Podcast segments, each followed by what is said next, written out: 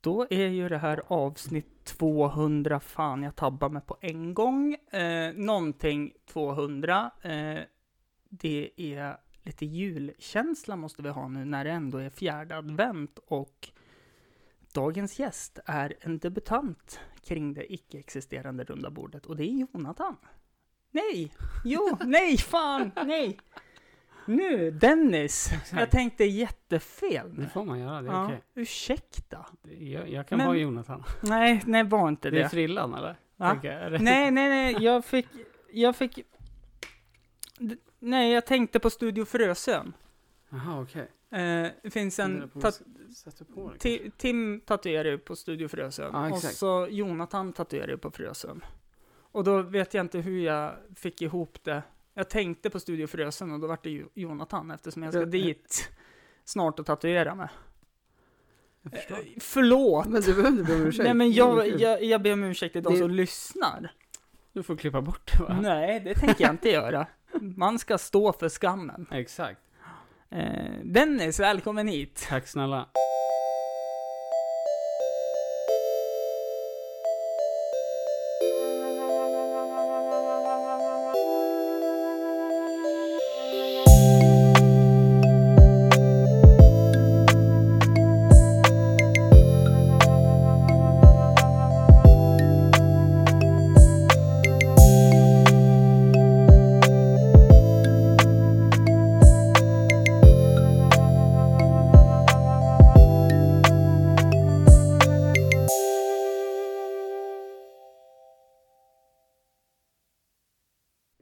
Tänkte väl egentligen börja med en sån här äh, väldigt lätt fråga. Mm. Vem är du? Ja, jätteenkel Ja. fråga.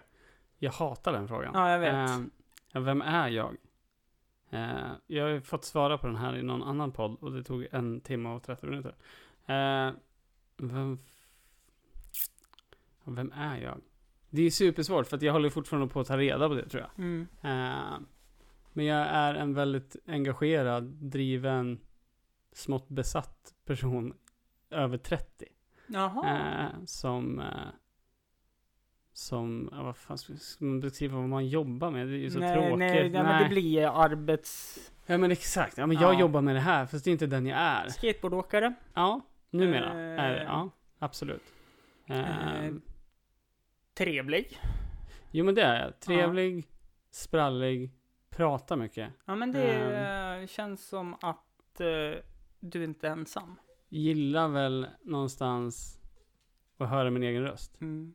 Det- Fast ändå inte. Nej. Det är den här klassiska paradoxen att Ja. här, jag vill gärna ha bekräftelse och uppmärksamhet. Men Ja. när jag får det så vill jag helst inte ha det. För då blir det jobbigt och påträngande så vill jag Ja. vara själv.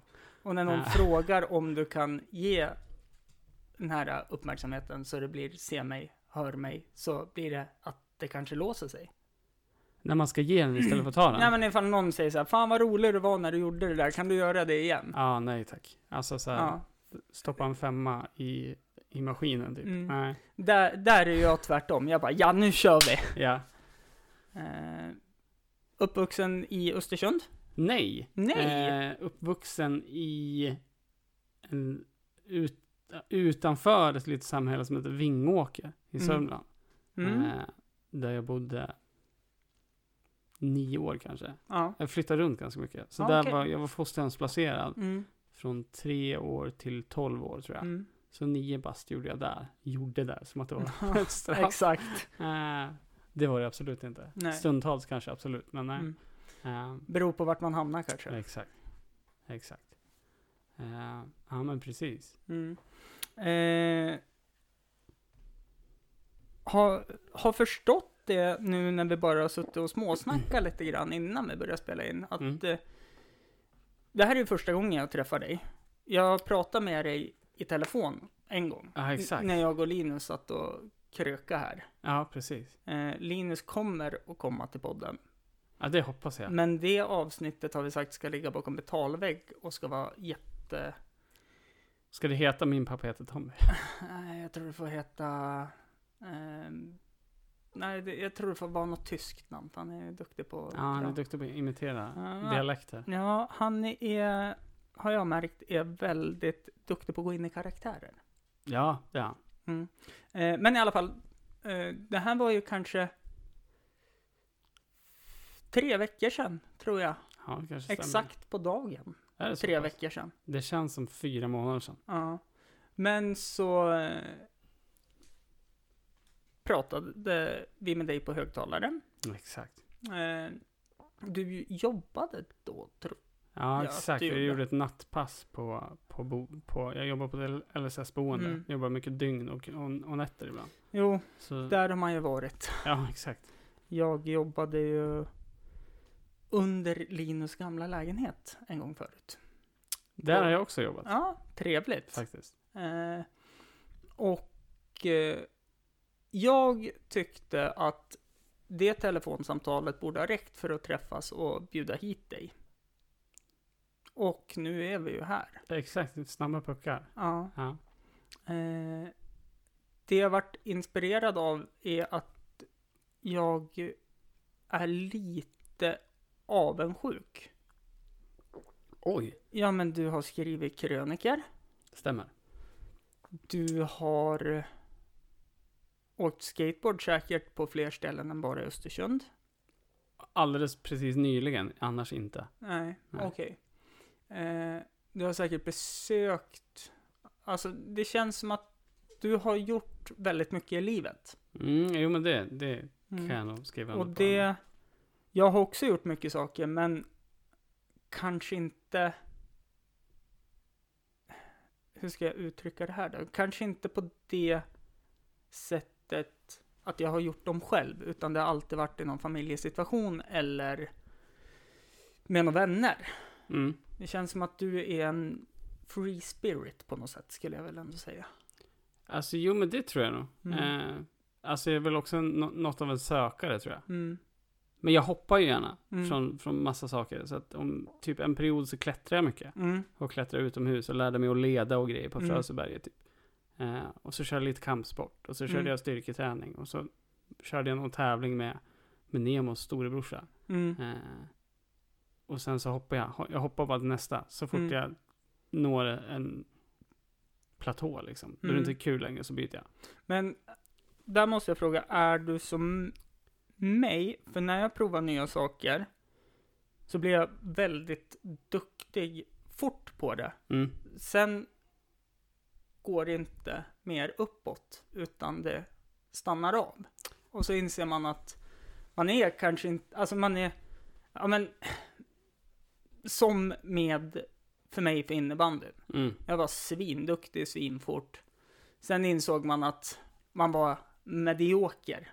Ja. Man var liksom bara en i mängden. Man var inte den här som stack ut. Nej men exakt.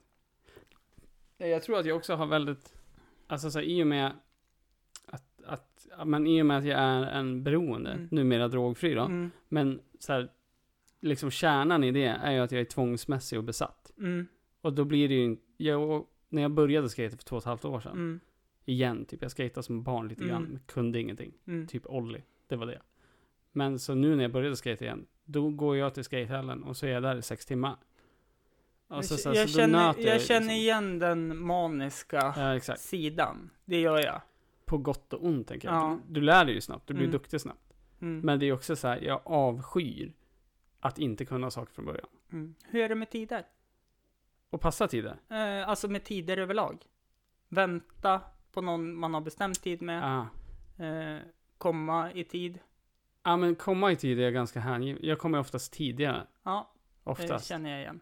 Eh, Blir du som mig lite lätt irriterad ifall om man har sagt 30 och så börjar klockan närma sig 35-36? beroende på. Inte om folk har kommunicerat det. Nej. Då är jag helt okej med Ja. det. Vet du vad, jag kommer sent. Okej, Mm. fine. Ja. Då gör jag något Ja. annat så länge. Annars, men det här har jag fått öva på tillsammans Mm. med en, en tidigare partner. Som, om den personen sa, jag kommer 16, då kunde du räkna med 16.40. Ja. Typ. Eh, där är vi ju slående lika. Ja, Jag, jag är ju inte en tidsoptimist. nej. Jag är ju motsatsen, men jag vill inte säga pessimist heller. För Nej, det exakt. låter så negativt. Jag är ju den som börjar festen sju, så står Ja. jag utanför och trampar halv sju. Och, Kommer, och det, det är bara världen där. ja, Och så här, okej, men hur ska vi underhålla dig nu? ja, men och så här att typ vågar inte gå och knacka på för att det känns så skämmigt att komma en halvtimme för tidigt. Ja.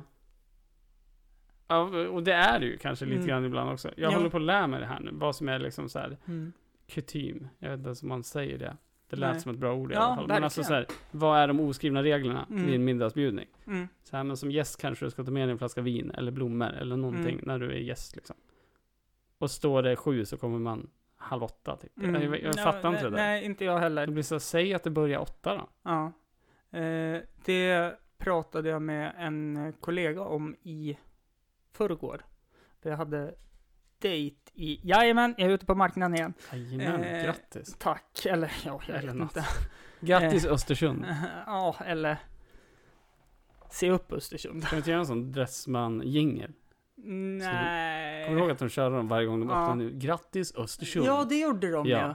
Ja, det gjorde de. Grattis Gävle. Ja. Dressman. Bla bla bla. Ja, nej men jag hade middagsdejt här och så pratade jag med en av mina kollegor som jag ser upp till så ofantligt mycket för hon är så himla bra. Mm. Eh, och så berättade jag det här eh, för henne och hon bara, jo men tänk på det då och räkna med att ha maten klar vid sju, När började dejten? halv sju.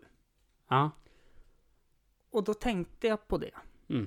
Och så fick jag ändå ett sms om att jag kommer inte hinna till halv sju. Nej. utan jag kommer strax innan sju. Mm. Så då var det ju fine, men jag, samtidigt var jag lite så här bara, mm, nu börjar det närma sig. Jag måste, jag vill liksom alltid att allt ska vara klart. Mm. Det som var skönt då att jag fick det här smset var ju att jag hann diska upp så det såg bra ut. Det är ändå skönt. Mm. Men inte bjuda hem till... nu har ju disken, disken stått kvar då sen i... det, det är det som är problemet. När var då. dejten? Två veckor sedan? Eh, tre månader sedan. Nej. Eh, jag vet inte vart jag ville komma med det här. Jag tycker bara det är Tider. roligt. Ja, jag, ja, Ja. jag tycker bara det är roligt att prata också. Eh, Det är härligt. Men eh, jag får tänka jättemycket på när man träffar vänner. Mm.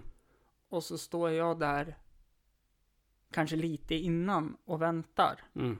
Och så sen så kommer de och så sä- säger man typ ja, nu är klockan 32. Att man alltid Ja, ger du en droppar den ja, när de lite kommer, liksom. irriterad kommentar. Ja, Men- det gör inte jag. Nej, jag, och jag jobbar på det Ja. stenhårt. Eh, utom med min bästa kompis Sandra. För det är så här, hon bara, ja men jag kommer sju. Mm.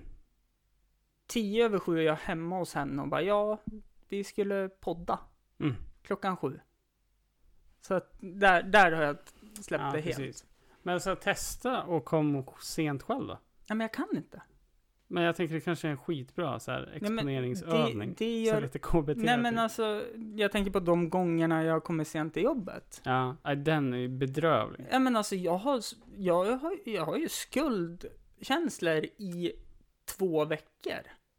Vet du vad jag lyckades med för typ en månad sedan? Nej. Försov mig på jobbet.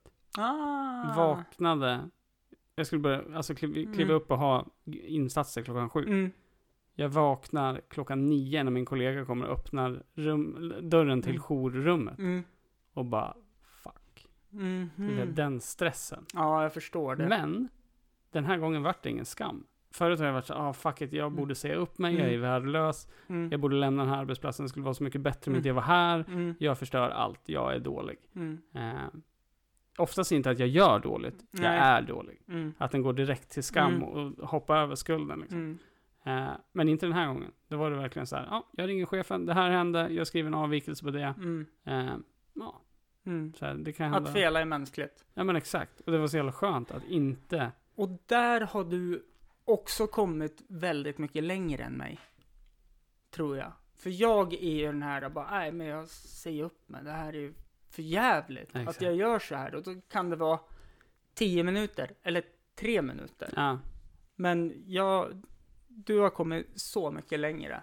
Men det är också så, jag tror för att just den situationen var det så här, det var saker som hände på jobbet under natten. Mm. Som gjorde att jag inte fick ha min sovande jour, utan jag satt Nej. med en boende till klockan fyra, fem. Ja. Så då är det så här, okej, det kanske inte var så jävla konstigt att jag försov mig.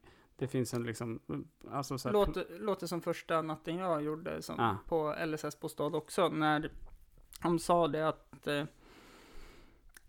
den här boendet är väldigt hög i, sitt, i sin energi just nu.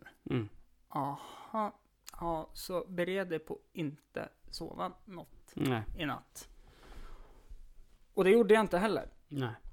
Och... Eh, ja, nej, det, det är tufft alltså. När det blir så. Ja, man blir knäpp till slut. Mm, Om man inte får sova. ja.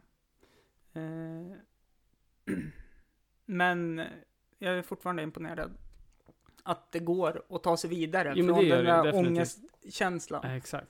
som blir. Eh, jag tänker på, är det för personligt att fråga om uppväxt? Nej, nej, nej, kör. Ja. Alltså, Vad- mina krönikor ligger ute på nätet. Jo, det är bara jo, att köra. ja, nej men jag tänker, vad har du haft för? Eh, men, uppväxt. men rätt fackad skulle jag vilja säga. Mm. Alltså så här.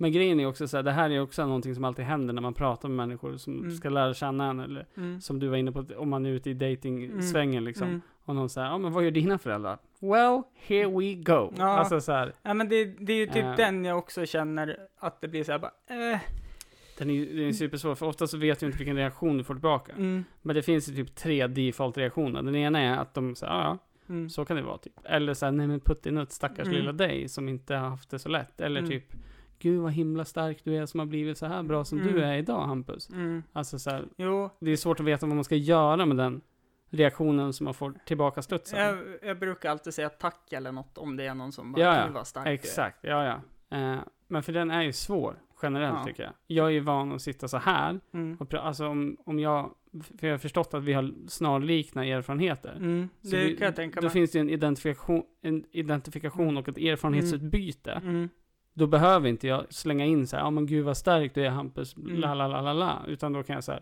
fan jag vet, det Mm. där fucking suger typ, Ja. eller bla bla bla. Alltså så. och det är en annan grej. Mm. Men att få typ massa hjärtan på Mm. Instagram för att någon har lyssnat på en podd man var med i och så här. Mm. Jag hade så här föräldrar till gamla skolkamrater som la Mm. till mig på Facebook och skrev så här, jag ville bara säga vad, vad fint och vilken eh, så här, stark vilken person, person, du har blivit. ja. Och det är ju superfint Ja, att man det kan är- ge dem det. Och jag, jag tänker så här, när jag får höra det av personer så blir ju jag så här. Jag vill ju typ av, fast det är ingen big deal för mig, vill jag ju säga till dem. Mm. Alltså, nu gjorde mina föräldrar det bästa de kunde av sina förutsättningar. Exakt. Men det är klart att jag kanske hade gjort något annat om jag hade fått bättre förutsättningar. Eh, Absolut. Men jag är ju samtidigt så här att de gör det av välmening. Att de Mm. skriver så här och Ja, så. ja, Och då, procent. då är det ju bara att tacka och Det är ta inte emot. välgörenhet. Nej, Nej. utan då är det ju bara att tacka och ta emot och sen får man ju kanske sålla vad som egentligen är viktigt om de här äh, puttinutt-kommentarerna. Ja, ja, men exakt. Men jag tänker så här, för just... Det kan ju vara skrämmande. För jag, både du och jag, alltså så här, med de erfarenheter man har, vi vet ju inget annat. Mm. Det är ju vår verklighet. ja, ja. Tänker jag så här. Jag vet inget annat, men jag förstår ju att en person som kanske har växt upp i en kärnfamilj, Mm. haft en trygg skolgång, Mm. lalala, och en så här normal funktionell samhällsmedborgare idag Mm. i vuxen ålder, Mm. kan inte identifiera sig med min historia, utan det blir väldigt så här, oh shit, fan vad tragiskt, eller så Mm. här, det blir så kraftfullt. Men jag vet ju inget annat. Så för mig är kanske det ännu mer konstigt. Det motsatta, så här, va? Och då sitter ni en hel familj runt bordet och skojar om när pappa var full och körde elsparkcykel och gjorde illa sig. Typ. Mm. Pratar man om så? Vad håller ni på med? Vad är det som händer? Ja. Men det är ju typ en normal funktionell familj. Mm. Så så här abstrakta Mm. kontraster liksom. Ja, nej men det, det vet jag ju när man har pratat med någon och de har berättat sjuka grejer deras föräldrar har gjort. Och man bara, Mm. ja, ja, vad är det för speciellt med det? Ja, exakt. Vill du höra något sjukt? Min farsa var nykter ändå. Ja, men exakt. Liksom. Det, Jag kommer ihåg att jag, eh, så, jag vet ingenting om den här personen egentligen, Mm. men, men eh, det finns en känd svensk podcastare som, som hade någon föreställning som heter Älska mig. Eh, det här känner jag igen. Oh, ja, men, vi kan blurra namnet. ja, men jag Ja. vet inte ens vad han Jo, Schulman, Alex. Ja, Alex ja, exakt. Ja. Men då, i hans föreställning tror jag han berättade om något så här tragiskt traumaminne ur sin Mm. barndom, där hans pappa, att de vet, stannade bilen på en grusväg, ställde ut honom och körde iväg. Mm. För att sen vända tillbaks efter typ en liten stund och plocka Mm. upp han. Och det här, och jag bara så här. Ja, Men det här skrev han väl i sin bok också? ja men det kanske han gjorde. Ja, Exakt. ja. Men jag vart så här. okej. Men vadå, det var väl ingen fara? Eller? Nej, vadå? vad han kom ju tillbaka. Ja, vad är problemet? ja. Ja. det blir så konstigt. Ja, eh, men min uppväxt då, hur var den? Eh, Okej, född 90. Eh, Mm, ett år äldre än mig. Ja, okej. Eh, I Västerhaninge. Eh, tillsammans, eller tillsammans med, min, eh, min mor var, eh, hon hade ett barn sen innan. Jag Mm. hade en storbror som heter Martin. Som var åtta år äldre än mig tror jag. Mm. Ja. Eh, och hon levde nog inte tillsammans med han, eller hans pappa menar jag. Mm. Eh, shit, jag har redan snurrat in mig. Mm. Född Västerhaninge 1990, 1 Eh. oktober. Du har en Eh. bror som är åtta år äldre. Hade. Hade. Vi kommer dit. Okej. Ja. Eh, Men just, just nu i berättandet har ja, du. exakt. Ja. I berättelsen så har jag en bror. Eh, mamma var ensamstående. Hon hade väl delad vårdnad av min storebror tror jag. Mm. Eh, och sen så hade hon mig själv. Min farsa stack innan, innan jag kläcktes Mm. egentligen. Jag tror att i efterhand så har jag hört massa olika varianter så jag vet inte vad som är vad. Men Mm. hur som helst, han var inte där när jag kom ut i alla fall. Mm. Ehm, men mamma var också heroinist. Ja, okej. Eh, förmodligen kanske prostituerande heroinist för att Mm. försörja missbruk. Så. Ja. så mina första...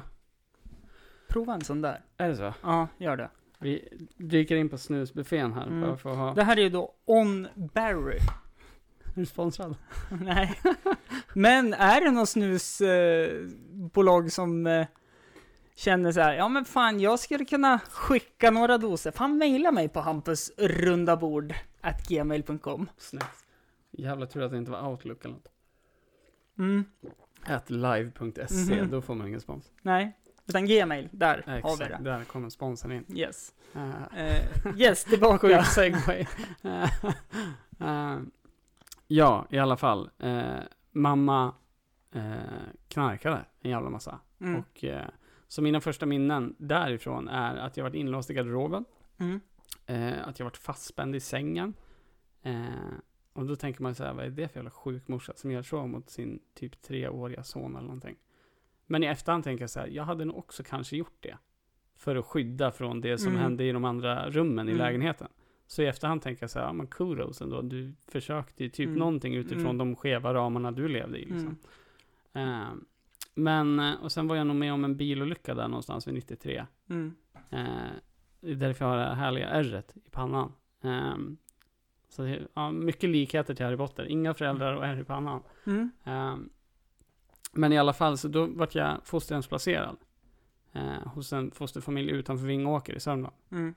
Eh, så då bodde jag där tills jag var 12 typ. Men när jag var sex så dog min mamma av en överdos. Hon hade varit in på behandling eller någonting, Mm. blivit drogfri. Mm. Eh, och så skulle hon tillsammans med den här personalen åka till, de skulle lämna henne på SOS typ. Ja. Men de släppte henne bara utanför och åkte vidare. Så Mm. hon gick väl och köpte samma dos som hon alltid har tagit. Mm, det är väl lite det som är grejen Precis. med heroin. Så Ja, exakt, Att ja. det blir väl... Ja, nej men då är det, du, du somnar in direkt Mm. liksom.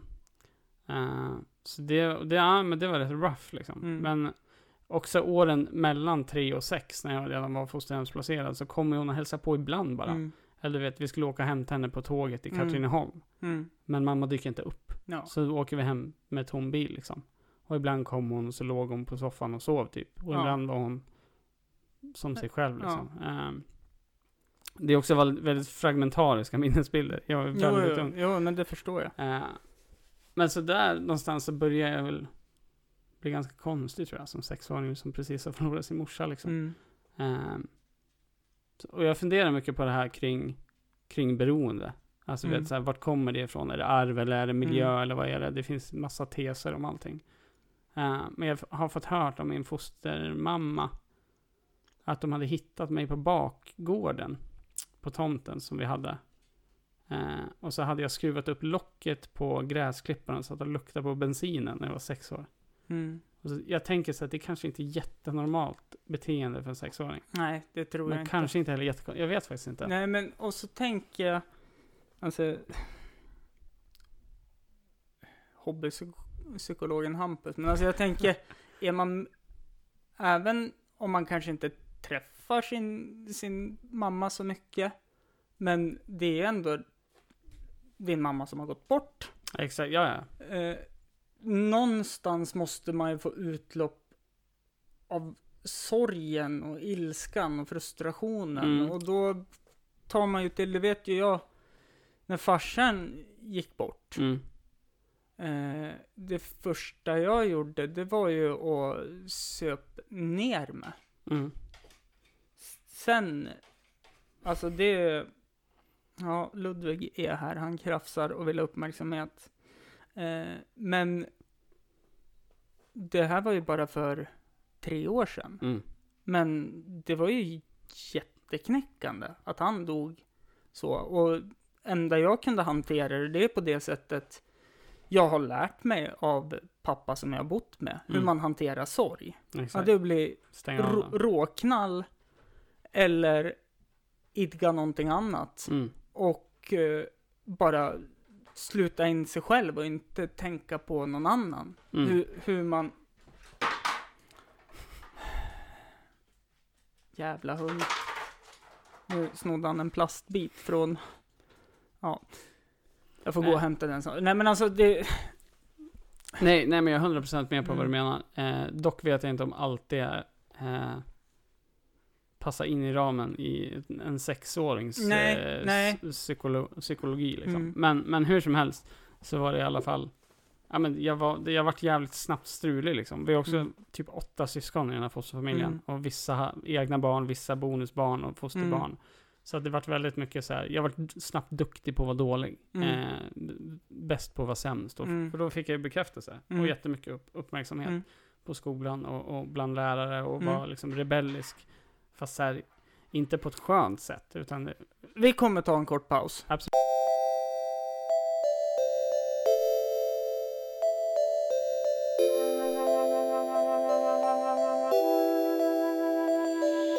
Vi är tillbaka. Eh, nu är han instängd med en dentastick. klipper du då? Eller är, kommer det i avsnittet bara vara tyst en stund? Nej, jag klipper. Ja, Jag, okej. jag, Det jag hade varit så klipper. jävla kul. Ja. Eh, ja, men vart, var- ja, nej, men jag varit Mm. snabbt bäst på att vara sämst. Liksom. Och sen så, eh, under tiden som jag bodde där så kom ju brorsan och hälsade på tillsammans med sin pappa. Mm. Eh, och min storebror var, han var verkligen min idol. Mm. Alltså superhjälte. Eh, han eh, pysslade med magi Mm. eh, och var med i en teaterklubb och gjorde filmer och sådana här saker. Och åkte med sin pappa till typ så här husbil till Frankrike och uppträdde magiprylar liksom. Mm. Eh, så varje gång han kom och hälsade på så hade han alltid med sig något, alltså så här ett nytt Mm. trick eller vad det nu var.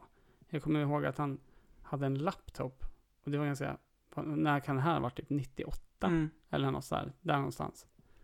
Och så hade han med, ja men någon sån här Star Wars-film. Jag kanske, jag vet inte ens när den kommer ut. Nu kommer jag bli fact-checkad och så kommer jag få skit på Reddit. Nej, så- Ja, exakt. Men hur som helst, så, alltså så här, mycket. Jag kommer ihåg vi spelade Tomb Raider, Lara Croft Tomb Raider. Den med dinosaurien i. Kommer du ihåg den? Det Man kunde åka nu, linbana Ja, över nu- något och så var det ja. dinosaurier under. det- Alltså nu, nu snackar vi 90, ja, 96, 98 Ja, exakt. däromkring. Men Nu kommer Så- någon säkert, exakt, skriv in, kommentera på Instagram. Vilket år släpptes det spelet? ja. Eh, för jag kommer ihåg att det fanns, och min brorsa när han kom och hälsade på, vi spelade det här på typ PS1. Mm. Eller vad det blir. Ja. Eh, och så kommer jag ihåg att han visade typ någon kod. Mm. En sån här odödlighetskod. Mm. Där man så här skulle plocka upp en flare. Och så här snurra tre varv dit. Till vänster och sen tre varv till höger. Så skulle man göra en backflip. Och då skulle man bli odödlig. Problemet var att vi gjorde den här till punkt och pricka. Men när, man, när Lara Croft då gjorde den här bakåtvolten så exploderade hon. I små bitar och dog. Så det var liksom självmordskod istället.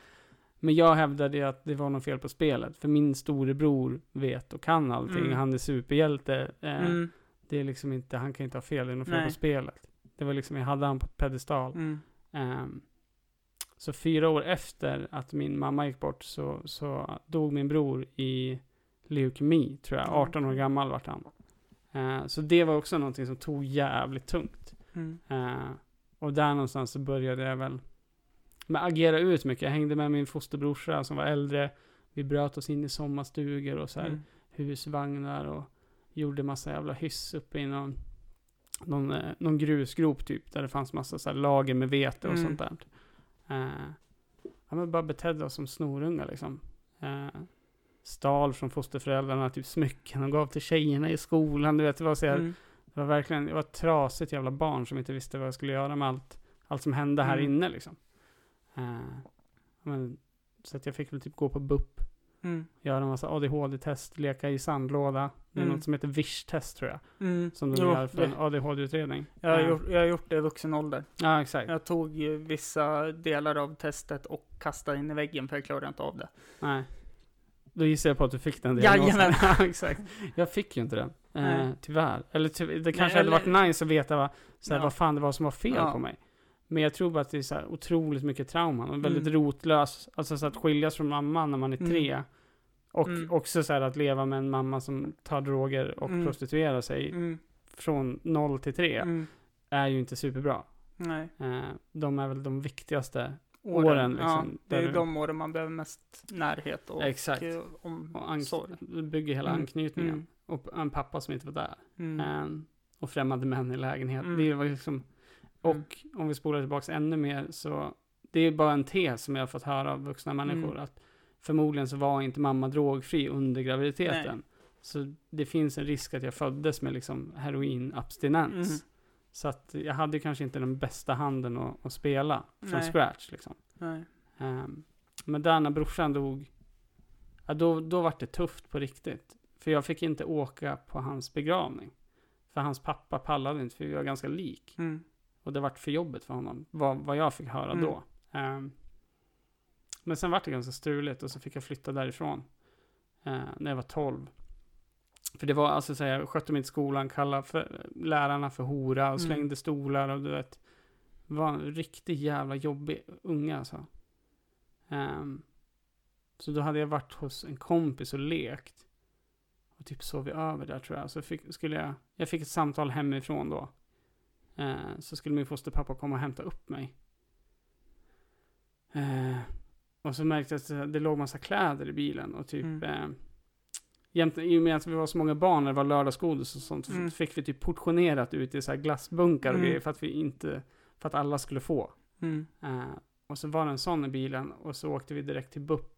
Och så fick jag bo där i tre veckor i väntan på att de skulle hitta en ny familj Mm. till mig. Det var så.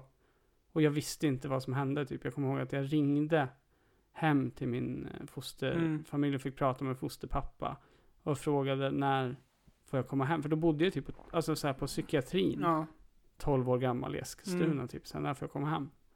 Eh, och då sa han, "Nej, men du ska inte bo med oss någon mer. Har de inte sagt det till dig? Mm.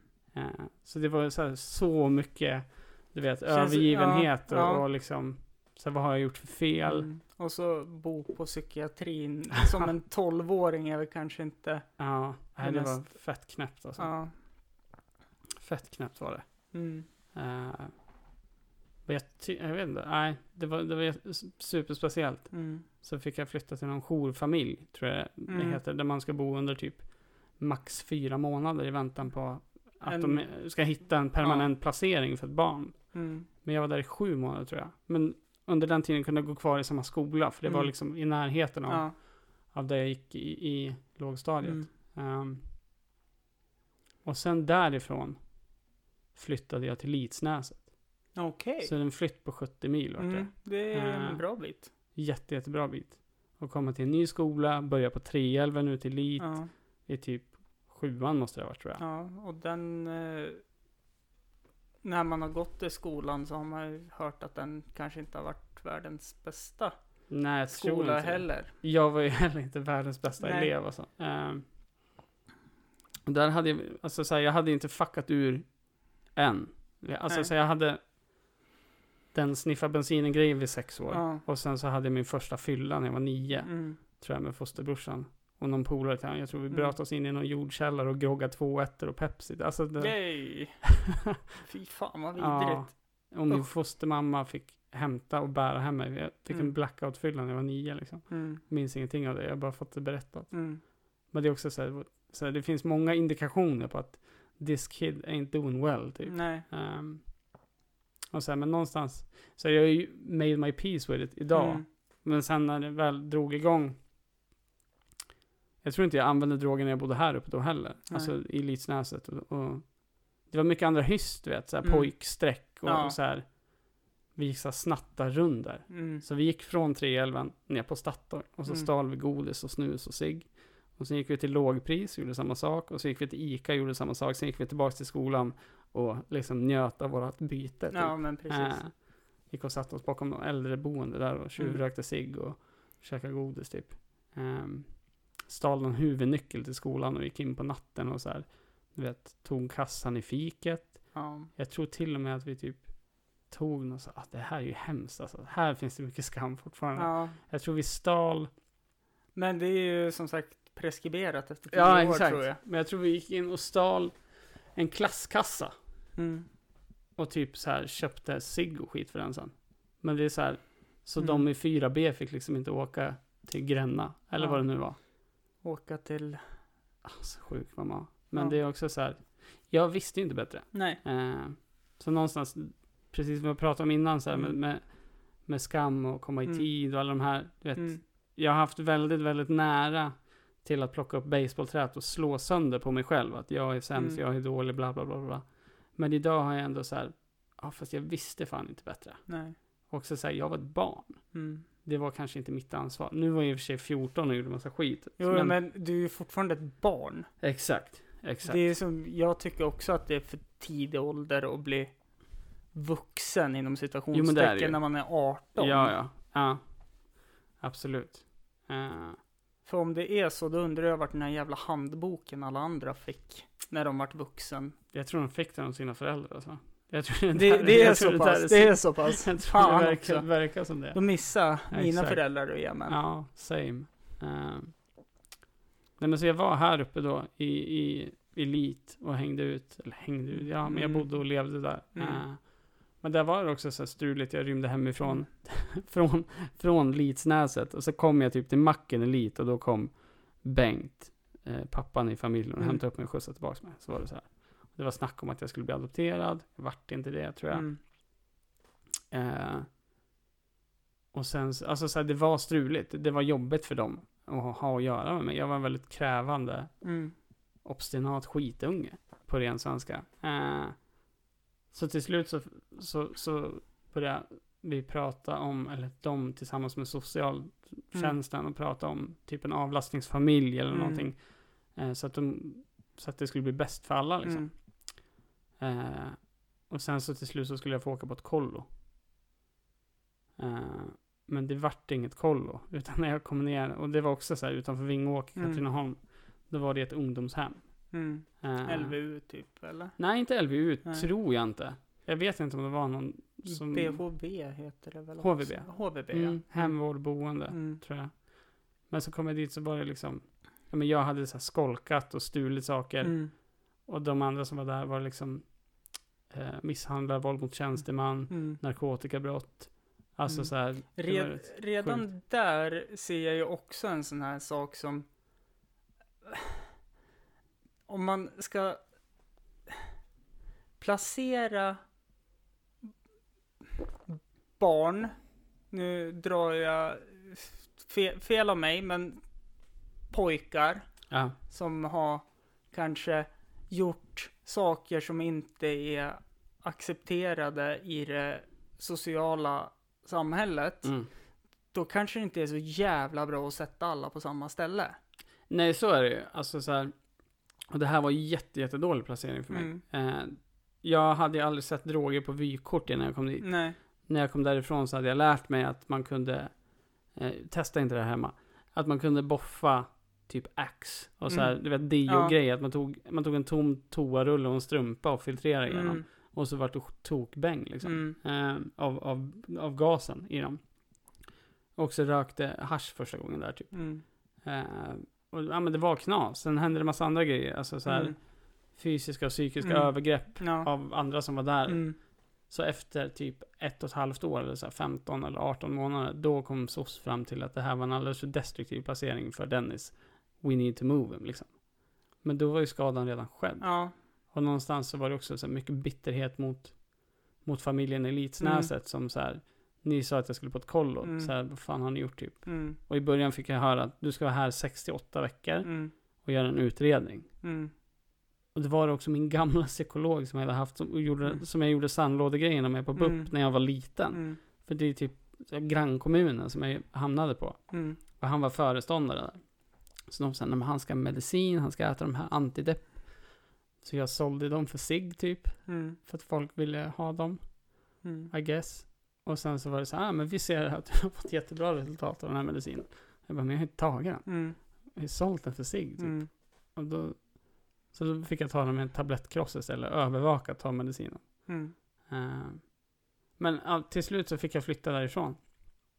Jag fick inte komma tillbaks hit upp. Mm. Det var också mycket sorg. Liksom. Jag vägrade att ta deras samtal när de ringde.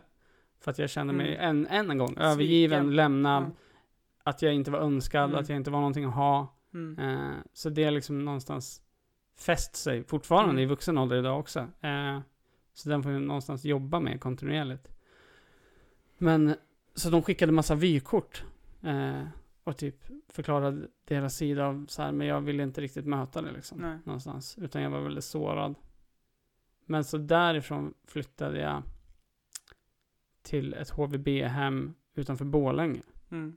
Eh, som var helt fantastiskt när jag var där och hälsade på. Och så här, ja men fint hus och du vet så här, schysst trädgård, bra kids som bodde där typ. Mm. Och så kom jag dit så var det svinstrikt. Så här, ingen socker, ingen, bara Mm. äta potatis och så här, inget, inget, och jag bara, vart är O'boyen typ? De bara, va? Det finns ingen O'boy Mm. här. Du får dricka blåbärssoppa och hålla käften typ. Mm. Men de var också superbra. Alltså Mm. så här, men jag var inte mottaglig liksom. Nej. Och där hade jag ju lärt mig också. På behandlingshemmet att knarka. Få stänga av Mm. alla känslor, all, alla de här med sorg och övergivenhet och alla som har dött Mm. och att vara ensam kvar Mm. typ.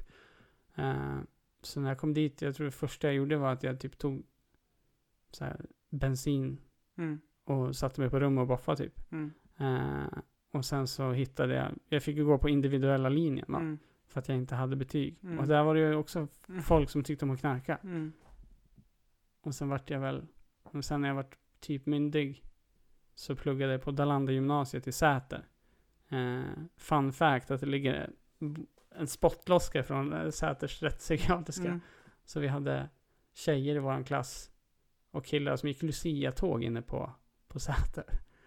Och så delade vi samma kulvert som läkarna. Så vi Mm. åt liksom på Ja. läkar där de åt. Ja. Typ bäst, alltså så här, det var så jävla bra skola. Mm. Alla fick datorer, du vet så här, det var nytt Mm. för mig. Wifi överallt på hela skolan. Nybakta ciabattabröd i skolrestaurangen, cappuccino-maskin. Det var så här, "Wow, vad är det här för jävla dröm typ? Men jag var ju också rätt paj då. Och så Mm. när jag var 18 så fick jag ärva massa pengar. Mm. Eh, eller jag hade väl fått någonting som heter barnpension om en Mm. förälder dör innan man är myndig. Ja. Så när jag var 18 så fick jag typ ut så här 470 000 eller någonting sånt där. Och jag tyckte att droger var, det här var lösningen liksom. Mm. Jag ska röka hasch och käka syra och supa och ta tjack och du vet så här. Mm. Så det tog 11 månader tror jag. Och så hade jag knackat bort allt jag hade. Mm. Och här var det liksom, det vart massa sp- alltså, spring i min lägenhet. Jag kommer ihåg det var verkligen så här, jag var så jävla mån om att bli omtyckt. Och så här, Var, var det så, eh, om jag får lägga en igenkänningsfaktor, att när du var ensam så var du ensam och när det var folk runt omkring dig så var du ändå ensam? Ja, 100 procent. 100 procent, absolut. Och det, blir, här, det blir en hattig life story, tänker jag. Men, men, eh, men där, nu, vid den här tidpunkten i historien så är jag 18 liksom. Ehm, och hade alla de här jävla pengarna. Och så fick jag fortsatt pengar varje månad från CSN och SOS och så här. Att den här barnpensionen fortsatte Mm. komma månatligen genom att jag studerade. Mm. Och så hade jag min första egna lägenhet så jag bjöd hem massa folk på fest. Så jag köpte Mm. smuggelsprit för 1500 typ. Vilket är var helt sjukt på den tiden i alla fall. Det var jättemycket Jättemycket. Jeltsin. ja, det var otroligt mycket alkohol bjöd hem folk och det var så här.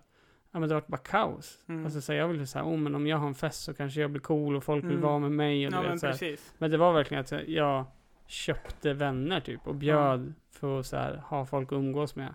Så någonstans så tog jag de här personerna som gisslan, mer Mm. eller mindre. Ehm, och vart såklart besviken på utfallet. Mm. när, Ja, peng, men peng, när pengarna var slut var det inget kvar. Nej, och Eh, kompisarna var inte där heller Exakt. Och så hade jag någon, det var en kille som kom på, som kom och hälsade på tror jag. Som hade bott tillsammans med mig på det här HVB-hemmet som jag nu har flyttat ifrån Mm. till min lägenhet. Eh, så vi snackade om att jag, vi skulle åka till Amsterdam. Jag skulle betala resan för jag hade ju fett med cash Mm. liksom. Eh, och vi kom till Stockholm. Och så var pengarna slut. Då kom jag inte åt mer pengar. Jag kunde ta ut Mm. pengar på Handelsbanken. Så då hade jag typ så här fem, ja men jag hade väl några tusen liksom. Eh, så tänkte jag, ja, men jag åker upp till, till Lit och hälsar på mina gamla polare Mm. typ. Men så fastnade jag här. Och så Mm. så här, inga pengar. Jag fick in lite pengar varje månad. Mm. Men knarkade, varit inneboende hos eh, en familj vars barn jag hängde med när jag bodde här uppe när jag var Mm. liten typ. Men också så här, ja, det, det, det sket sig ganska fort Mm. liksom. Och så fick jag lära mig att pengarna var inte slut, de var låst. Så jag Mm. hade 250 000 som var låst på ett typ framtidskonto. Mm. Jaha, men sen när får jag använda Nej, de är låst tills när du är 23 Mm. eller något där. Men du kan låsa upp den för en procent av summan, Mm. typ 2 procent av beloppet. Mm. Så jag bara, ja, fuck it, gör det. Eh, och så åkte jag till Amsterdam och så var det bara, ja men knas liksom. Ännu mer soppa. Exakt, så fick vi för oss att vi skulle köpa en jävla massa ecstasy och ta tillbaka till Östersund. Och så skulle vi sälja det och göra Mm. fett med cash. Men så var det också så här, det var en annan kille som fixade allt det typ. Och sen så torskade vi. Och så visade det sig att det var inte ens ecstasy. Det var något som hade varit drogklassat förut men inte längre. Alltså det var bara, Ja. det var mycket skit bara. Ehm, och sen så, jag kunde inte bo kvar hos den familjen. Mm. Efter det, det var liksom, kommer du ihåg Per Sundin eller? Mm. TDE 248 va? Eller vad var det för? Kommer du ihåg reggskylten på den? Det är alltså en, Nej, ungdoms, nej, en polis för ungdomsroten i Östersund som ja. hade en ökänd civil polisbil som alla kände till. Mm. TKD 248, tror jag. Kommentera gärna. Mm. Låt oss veta om vi har fel. Eh, men de kom alltså och plockade mig på fritidsgården i Li typ. Och jag hade så här 10 gram hasch och så här 8 500 Mm. i 500 på mig. Och de bara, du är misstänkt för försäljning. Jag bara, va? Nej, det här är mina pengar. Jag säljer Mm. inte det här eller? Men de har inte alla så här mycket pengar på sig när de är ute och går. ja, exakt. Tydligen inte. Nej. Eh, jag var helt hänsyn, hänsynslös i mitt sätt att hantera pengar. Mm. Jag hade ingen noll respekt för pengar överhuvudtaget. Under alla, eller under de, den korta perioden som jag brände allt. Jag hade ingen inkomst. Nej. Och jag skaffade ingen inkomst. Jag Nej. skaffade inget boende. Nej. Alltså så här, jag knarkade, söp och bjöd Mm. den familjen jag bodde Jag köpte en bil till dem, typ på en Mm. TV. Så här, för dåligt samvete, liksom patcha upp. Jätteknepigt. Ehm, men de, de grep ju mig och så gick de in i, den, i deras lägenhet med typ tre knarkhundar. Och så här, du vet så här, och jag fick sitta ute, jag satt ute i polisbilen och grät för att jag skämdes ögonen ur mig. Och bara så här, vad har jag gjort? Vad utsätter jag dem för? Ja. Du vet, de har ju bara så här, låtit mig bo där för att Mm. jag inte hade något cash typ. Mm. Och så fick jag cash och bara varit kvar. Men sen efter det så var det också så här. Jag varit anhållen en period, jag varit släppt. Eh, och jag var, jo, jag varit så jävla paj när jag varit, eh, när jag varit anhållen och fick sitta i en cell. Och typ så här, kom, alltså så här contemplate livet liksom. Alltså, Mm. ja, nu sitter jag själv i en låst cell med mina tankar. Vad fan har jag gjort med mitt Mm. liv? Vem är jag? Du vet, så här, allt hinner ikapp en jävligt snabbt liksom. Eh, och det tog så hårt på mig så jag, jag fick faktiskt träffa en häktespräst som kom och pratade med mig. Eh, och han sa Dennis, du kan inte använda droger eller dricka. Mm. Du behöver inse det. Och jag tänkte så här, "Ah, ja, droger absolut, jag köper det. Men Mm. dricka måste jag väl kunna göra. Mm. För det gör ju alla. Mm. Eh, så släpptes jag, kom ut och var på någon, på någon fest i Häggenås typ. Drack hembränt och du vet, som man gör där ute. Ehm, men det tog ju tre dagar så var jag tillbaka på allt annat. Mm. Alla piller och, och, och röka och sen Mm. så jag kunde inte bo kvar där liksom efter det. Nej. Så då var jag så här. Bodde hos någon polare i Torvalla i något år. Alltså så här, bodde på soffor. Mm. På slutet så var det liksom alla, alla, alla pengar slut. Eh, och sen gick jag och bodde på härberg uppe Mm. på, på Soliden. Där man fick komma in mellan tio, eller halv, halv tio och elva tror jag de hade insläpp. Om det inte var fullt. Mm. Och sen sju på morgonen, vart, sju eller åtta så var det tja tja, nu får du gå. Mm. Oavsett om det var så här 27 minus, Mm. snöstorm. Hitta något tapp. Alltså det var så här. Mm. Det var liksom, vi snackade om en utbränd alkoholist typ. Mm. Och hängde med grabbarna på Apberget och drack Och mäsk. Och så säger politikerna här i Östersund att det finns inga hemlösa. Ja men det gör det. Det gör det. Idag vet jag inte hur det ser ut. Men jag kommer ihåg att jag, Jag tror- läste massa saker om det där. När jag flyttade Mm. tillbaks hit för några år sedan. Mm. Eh, men det är också så att de tog mig ofta polisen typ på busstorget eller vad Mm. det nu var. Eh, och så sa jag, kan ni sluta ge mig böter Mm. som jag inte kan betala och kan ni hjälpa mig istället? Mm. Jag mår inget bra. Eh, för där någonstans hade jag väl börjat fatta att okej, jag behöver typ hjälp. Alltså jag, jag var 19 då. Bodde i ett tält vid Lillsjön. Med två killar från Norrtälje. En av deras tjej och en hund. I ett Mm. tvåmannatält i Lillsjön. Och så snodde oxfilé typ. Alltså du vet så här. Gick till Frälsningsarmén och så var det någon där som höll våra händer och bad för oss. Och så fick vi ett, du vet så här, ett kort med 300 spänn på Coop så vi kunde köpa mat. Mm. Som vi sålde och köpte bärs typ. Alltså Mm. så här. Det var, festen var slut liksom. Mm. För länge, länge, länge sedan. Mm. Och så här, gå på, gå på, men gå på gågatan eller vid busstorget. Och typ folk som jag gick i skola med, elit, gick över till andra sidan. För att de pallade inte Mm. säga hej typ.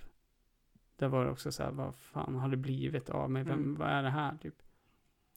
Och så tror jag att jag bad om hjälp en jävla massa gånger till dem på, det finns någonting här i Östersund som heter Navigatorcenter. Mm. Som typ kan hjälpa kids under 25 utan gymnasiebehörighet Mm. och typ dels skriva CV, alla de här Ja. grejerna typ.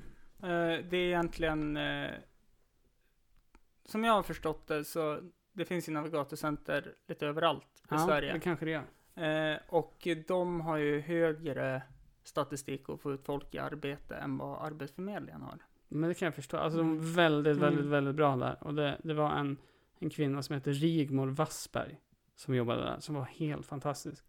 Och hon kom ju på mig någon gång när jag satt i trapphuset och, och, och rullade en, en joint typ och så här. Hur mår du? Så jag bara, nej men inget bra. Mm. Alltså så här, jag har ingenstans att bo. Det är så, här. så hon var också med. Det var jättemånga som Mm. så här orosanmälde. Och jag bad Mm. verkligen Mm. folk om, så här, kan du snälla skicka en Mm. orosanmälan? Så till slut så fick jag höra av SOS att eh, imorgon så ska du få gå på studiebesök på någonting som heter Strandvillan. Som var ett halvvägshus. Och om du trivs där så kan du flytta in där. Eh, och då skulle jag fira med att ta en bärs. Med mina polare i Norrtälje. Och så vaknade jag i fyllecell. För då hade de hittat mig sovandes i Torvalla centrum 17.30 Mm. på eftermiddagen. Och så vaknade jag fyllecell, fick gå tillbaka till härberget. Mm. Var där en stund. Och så kom personalen från, från standvillan och hämtade upp mig. Och så fick jag komma dit.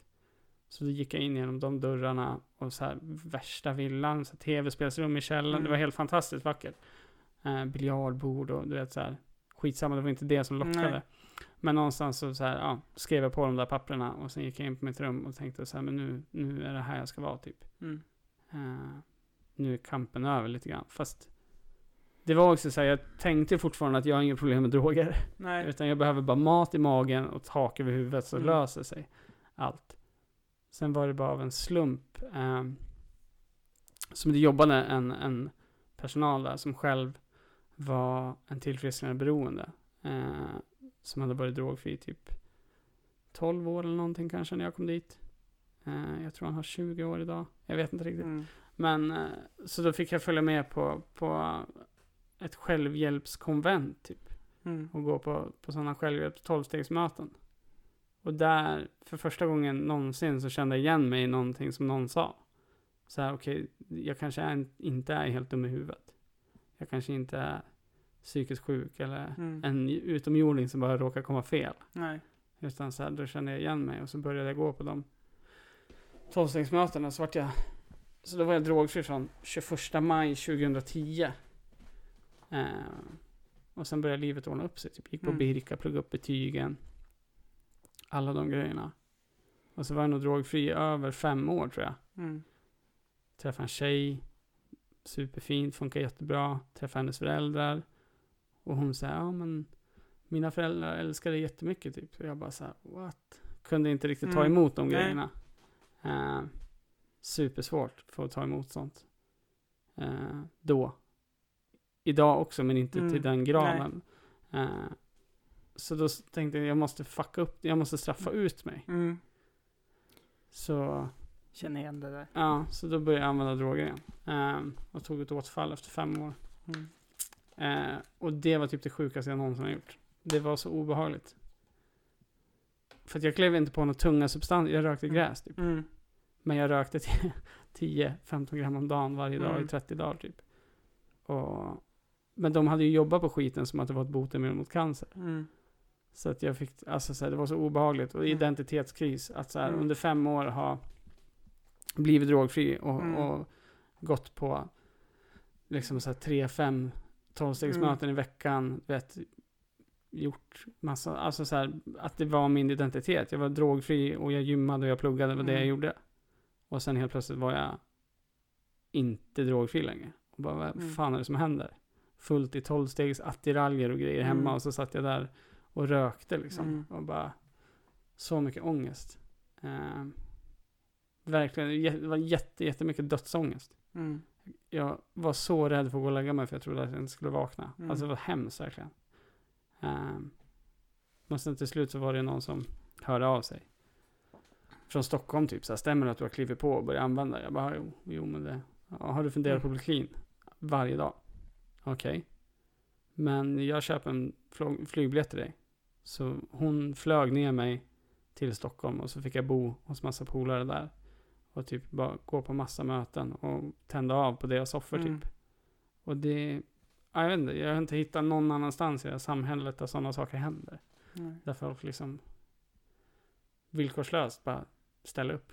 Älskar dig tills du pallar, älskar dig själv typ. Mm. Lite den rough liksom. Mm. Nu har jag tappat tråden igen. Det här var super, super. Ja, nej men det, jag är ju, Det så jag vill få med så mycket som Ja. möjligt. eh, jag är ju bara mest, alltså imponerad och eh, jag är ju väldigt intresserad. Mm. För att man har väl haft liknande Mm. eh, erfarenheter. Eh, för mig var det väl lite mer så här att, eh, ja men, när morsan och farsan skilde sig Mm. var ju inte mamma med i bilden när man bodde hemma hos pappa som, Hur gammal var du? när de skilde sig. Ja. Eh, ja men jag var väl kanske fyra, fem, ja. eh, tre tror jag kanske till och med. Mm. Eh, och så bodde jag hos pappa uppe i Valhall. Han bodde på Fagerbacken 24A. Mm. Mamma bodde på Fagerbacken 26B. Okej, ja. Eh, men eh, så såg ju morsan varannan helg, om jag ens gjorde det liksom. Mm. För att det var alltid min äldsta syster som typ lagade mat och fixade allt sånt. Hur många syskon är det? Eh, min äldsta syster är också bara en halvsyster. Mm. Sen är jag en syster till som också är tre år äldre än mig. Just det. Jättegod kontakt med dem. Mm. Men bodde hos farsan, äldsta syrran, hon flyttade hemifrån när Mm. hon var 14. För hon orkar väl inte med. Mm. Eh, och det har gått bra för henne. Eh, andra syrran träffade en kille och flyttade hemifrån när hon var 16. Eh, var arg på dem för jag kände att de lämnade mig. Mm, exakt. Eh, men nu efterhand så förstår jag att de lämnade ju inte mig. Nej. Utan de lämnade kanske, ja men dels en frånvarande mamma. Jag menar, Mm. var, varför ska man bo någonstans när morsan inte är där? Nej. Eh, och så sen, eh, ja men en alkoholiserad och nu i efterhand när man har fått hört så var han ju narkoman också, farsan. Mm. Eh, och ja, jag var jävligt sur på dem för att eh, många, alltså som du berättade, din morsa stängde in dig och sådana Mm. saker. Min pappa kastade åt mig en massa jävla serier som och stängde sovrumsdörren åt mig och låste. Mm. För att jag inte skulle se det där. Exakt. Eh, har jag ju förstått nu i efterhand. Eh, och eh, sen så lyckas man ju dyrka upp den där dörren och då fick man ju hjälpa pappa till sängen Mm. eller till toaletten. Man fick lära sig fort att man skulle köra, köra ner fingrarna i halsen Ja, exakt. och ta hand om det där tills ja, men jag flyttade hemifrån. Hur gammal var du då? Ja, men jag var väl runt 19 Mm. kanske. Men skam av att ha lämnat honom Mm. i det där. Och han, eh, ja men var alltid och hälsade på honom. Och satt där och väntade på att han skulle bli för full. Mm. Ta med han till sängen. Eh, och så sen så... Men det blev nästan som en trygghet. Alltså så här, ja, ja i- men nej, det var väl mer att jag hatade ju varje alltså, sekvens, men jag vart ju medberoende också. Mm. Det var ju så här, äh, ja men eh, om jag bjuder på mat så köper du bärs. Mm. Ja, då gjorde jag ju det. Så jag utnyttjade, alltså Mm. jag försörjde ju hans beroende Mm. på ett sätt. Och så, jag älskar ju, älskar ju min pappa fortfarande liksom. Det, han är min superhjälte. Såklart. Och morsan börjar jag komma eh, ja, men, överens med nu. Mm. Men det är ju 15 minuter. Mm. Sen måste jag gå ut och ta luft. Och eh, det var ju jättetufft i skolan. Mm. Eh, då jag kanske inte var den här utåtagerande. Så, utan jag stängde in mig i mig själv. Mm. Och halkade ju efter, för jag hade ju aldrig någon som hjälpte mig med läxor. Men var på farsan, han hoppade av skolan när han gick i, ja men skulle börja sexan eller något sånt där. Och börja jobba liksom och åkte iväg på sina, ja men, jag vet inte vad man ska kalla det. Men det har ju kommit fram så mycket av hans gamla vänner när man har träffat dem att, ja men, ha ett sånt starkt minne av när jag vaknar av att det är bråk ute på balkongen. Mm. Och pappa går in och säger att nej men det var en sprätt som hoppade över och fan de skulle släpa med eh, släpa med grannens son till ett nazistmöte.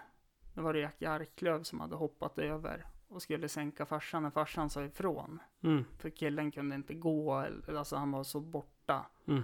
Eh, och, så, och så hade han bara liksom bara pff, så här fnyst åt han och gått in.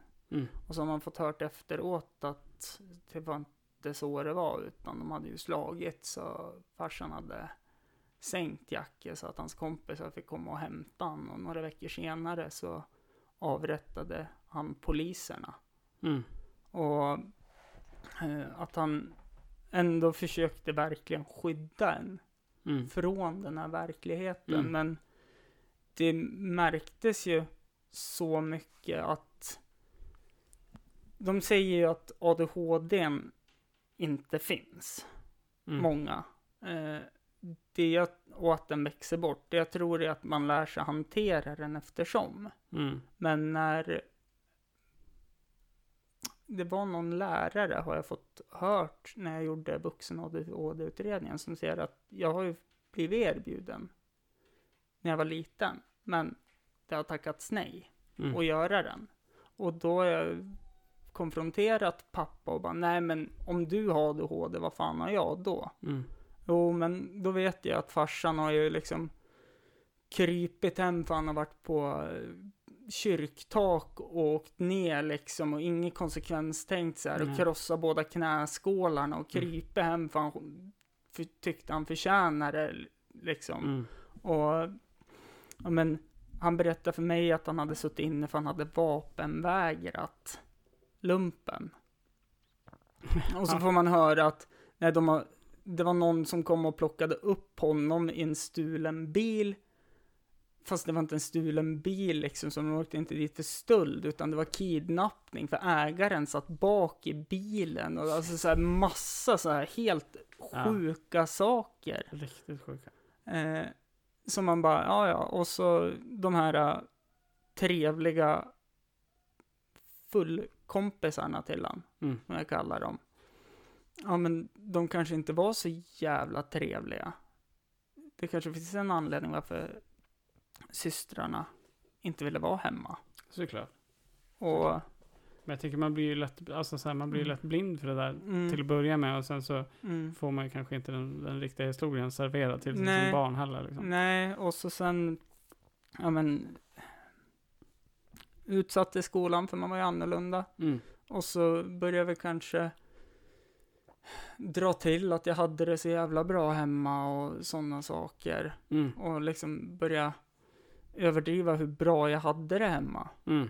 Medans jag visste att... Som någon slags skydd mot de Ja. här killarna i skolan. Ja, men precis. Även om man fick slåss väldigt mycket Mm.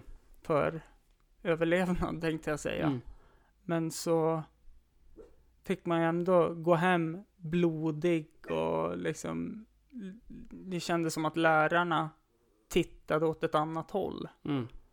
Och så fick man ändå gå hem och så fick eh, man hjälpa pappa igen då, Mm. efter maten. Eh, och så, ja men han dog ju för tre år sedan som sagt. Hur, hur gick han bort? Eh, tre år tidigare Mm. så fick han en hjärtinfarkt. Mm. Eh, som han överlevde. Eh, och eh, han eh, stillade till sig ganska bra då. Mm. Men sen så gick han tillbaka. Eh, och jag säger ju att det är ju alkoholrelaterat hans bortgång. Mm. Eh, eh, men han har ju berättat att han var ju nykter när det hände. Mm. För att det som hände var att han ramlade i badkaret när han skulle duscha Mm. och bröt alla revben på högersidan. Så han punkterade lungan och massa saker. Mm. Jag har obduktionspapperna bakom mig. Jag brukar läsa dem lite då och då. Eh, och att han har ljugit för oss, eller han kanske inte har ljugit, men han har undanhållit att han hade lungemfysem och sådana saker. Och jag pratade med han på fredagen. Det var nu ska vi se, i november, sportlovet där. Jag pratade med han på fredagen för jag skulle upp till min syster, för vi är aldrig ute och hitta på något och käkar eller något sånt, så vi gick ut och, vi skulle bara ut och käka hon och jag Mm. och ha roligt på stan. Och så ringde han och bara, men kom över till Mimmi och drick lite bubbel med oss då. Mm. Och så berättade han ju vad som hade hänt då, att igår ramlade han och han hade så jävla ont liksom, så att då fick vi minsann gå över till honom. Mm. Jag bara, nej men då kör vi bara jag och Mimmi så hörs vi på måndag gubbe, för jag är ledig eftersom det är lov. Mm. Yes. Och så på måndagen så ringer min farbror mig och bara du måste komma hit, din pappa är död. Fuck. Och jag bara nej, sluta skoja, det är inte ens kul. Mm. Bara, nej men, han är död. Mm. Så när jag väl tar mig dit så kommer ambulansmännen ut. Mm. Och vi kramade om och jag bara puttade bort Min faster är där också. Mm. Mm, Puttade bort henne. min farbror är där. Han och jag sitter ju kvar och väntar på att de ska köra bort han och allting. Mm. Eh, men och så ligger han i sängen och jag blir ju så jävla tokig Mm. på honom. Att han inte åkte in och kollade upp det Mm. här. Eh, Men han hade ju gett upp flera månader innan. Ja. Det märkte man när han fick inte dricka hos min syster när hon hade små barn. Mm. Eh, Det har hon berättat och han satt bara i soffan och den minsta var en gåstol och bara grät. Mm. Och han satt bara där och väntade på att hon skulle komma hem. Mm. Och så gick han hem, det var bara två hus bort. Och så fick han börja dricka, men det var efter begravningen så har jag känt vilken lättnad. Mm. Och inte behöva veta att jag måste gå dit. Nej. Och sådana saker. Mm. Och nu i efterhand så har jag märkt det med beroendeproblematiken att jag har nog lätt att hamna där Mm. också. Men jag vill inte det. Nej. För jag vill inte ha hans liv. Visst, jag dricker någon bärs ibland. Mm. Nå prosecco. Ja, men på dejten här så var det ju rödpang och hemmagjord pizza liksom. Ja. Vad kan gå fel på en dejt då? Exakt. Eh, men jag har blivit jävligt noga med att jag väljer mina tillfällen. Men det är nog bra, tänker jag också så här, Mm. för att vi, alltså så här, jag har ju utvecklat Mm. mitt beroende, men, men Mm. så- det låter ju som, jag ska inte sätta en diagnos på det, det kan inte jag göra. Nej. Men an, gissningsvis så har du väl också något slags anlag eh, Ja. för det liksom. Ja, ja, ja. Det, det har jag verkligen. Eh, men att eh, man just... Jag måste ju tänka hela tiden när jag dricker. Mm. Vad gör jag för val nu? Ja, exakt. Vad får jag för sjuka jävla spontanidéer? Mm. Ja, därför känner jag nu att jag vill inte dricka lika mycket som jag gjorde när min senaste sambo sa att det här är, det här går inte längre. Nej. För då var det ju dels... Jag skyllde på att det var ju för att hon inte var från Östersund. Och hon behövde också träffa kompisar. Ja. Så då var det jävligt lätt att ha fest varje helg. Ja, okej. Ja, jag förstår. Jävligt lätt. Och Det är ett intressant rättfärdigande Ja. ändå. Ja. eh, för att jag har nog ljugit för mig själv och menat på att det var ju för hennes skull. Mm, Nej, det exakt. var ju bara för min skull.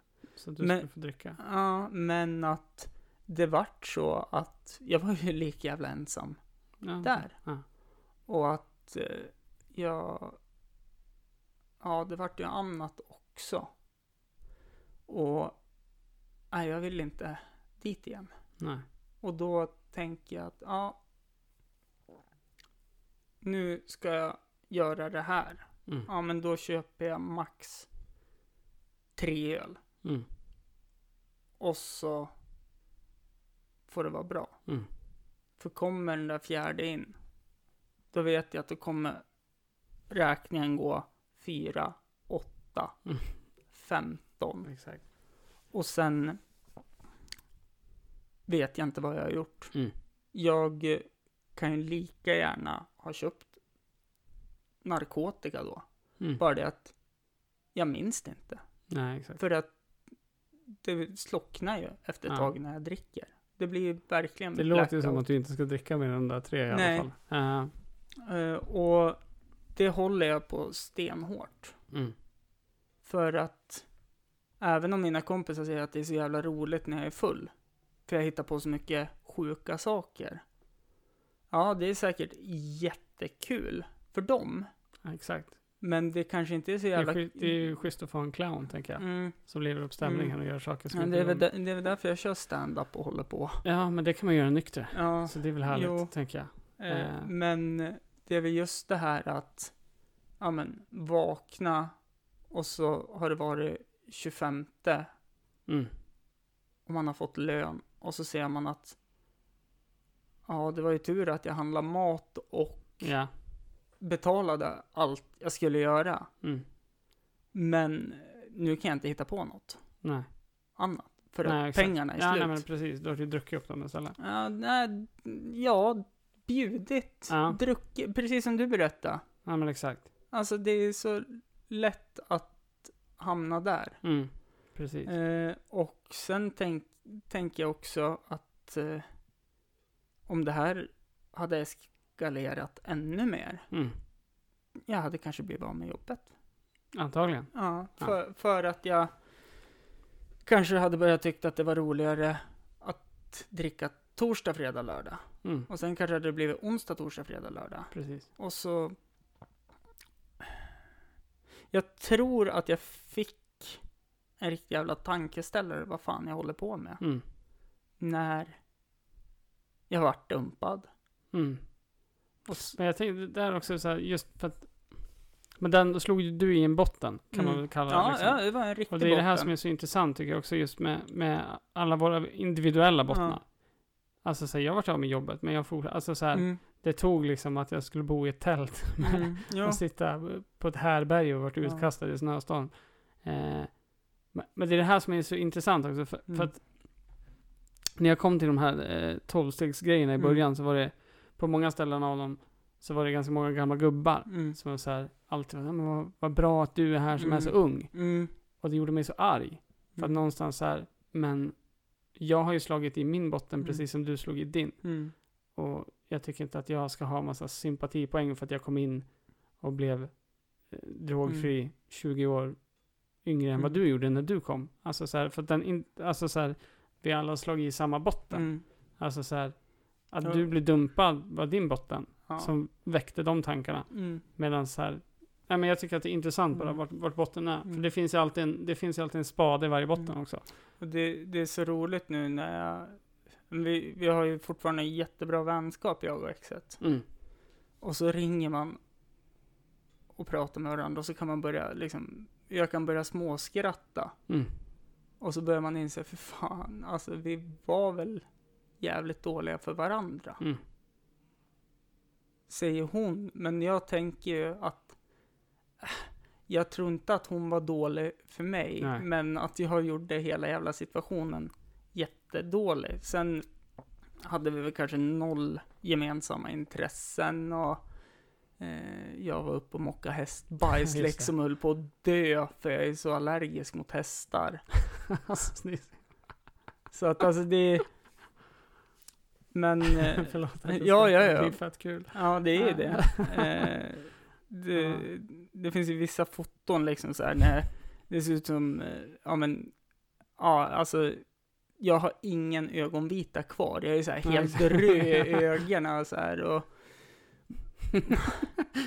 Alltså, jag ser mig bara dig gråtandes av, av allergisk reaktion. Jag, Ja. gör, jag gör det här för oss. ja men, ja, men eh, no, hostar, nyser, halsen börjar liksom så här svullna, svullna igen så jag inte kan andas och nu händer det något. Här är lite glapp i lurarna, men det är ingen fara. Ja, men ja, det är bara att bryta ihop och komma vidare. Jaha, verkligen. Nu Ja. hittade jag att jag kunde fixa det själv här. Ja, Eh, och ja, det... Men jag tänker det är de här grejerna som gör oss starkare också. Ja. Alltså så oavsett att så här, livet är piss, vi har Ja. gått igenom mycket piss. ja, Eh, men det är också så här. ah, Det är någon jävla klyscha som någon drog på mig hela tiden förut. Mm. Som jag var så här, fucking bara var Mm. tyst typ. mm, Om man hade, du vet, vad som helst. Något dåligt hade hänt. Och så Mm. bara, men nu är det i alla fall en erfarenhet rikare. jo, jo, det är så här, "Ugh, fuck Jo. you. Men nu, idag kan jag ändå så här. Jo men det är jag ju. Jag är sjuk, jag är verkligen så här. Ja, Gått men- igenom allt och det är så här. Vad, vad finns det kvar som kan vara värre? Ja. Det är så här, nu är det ganska lugnt. Men.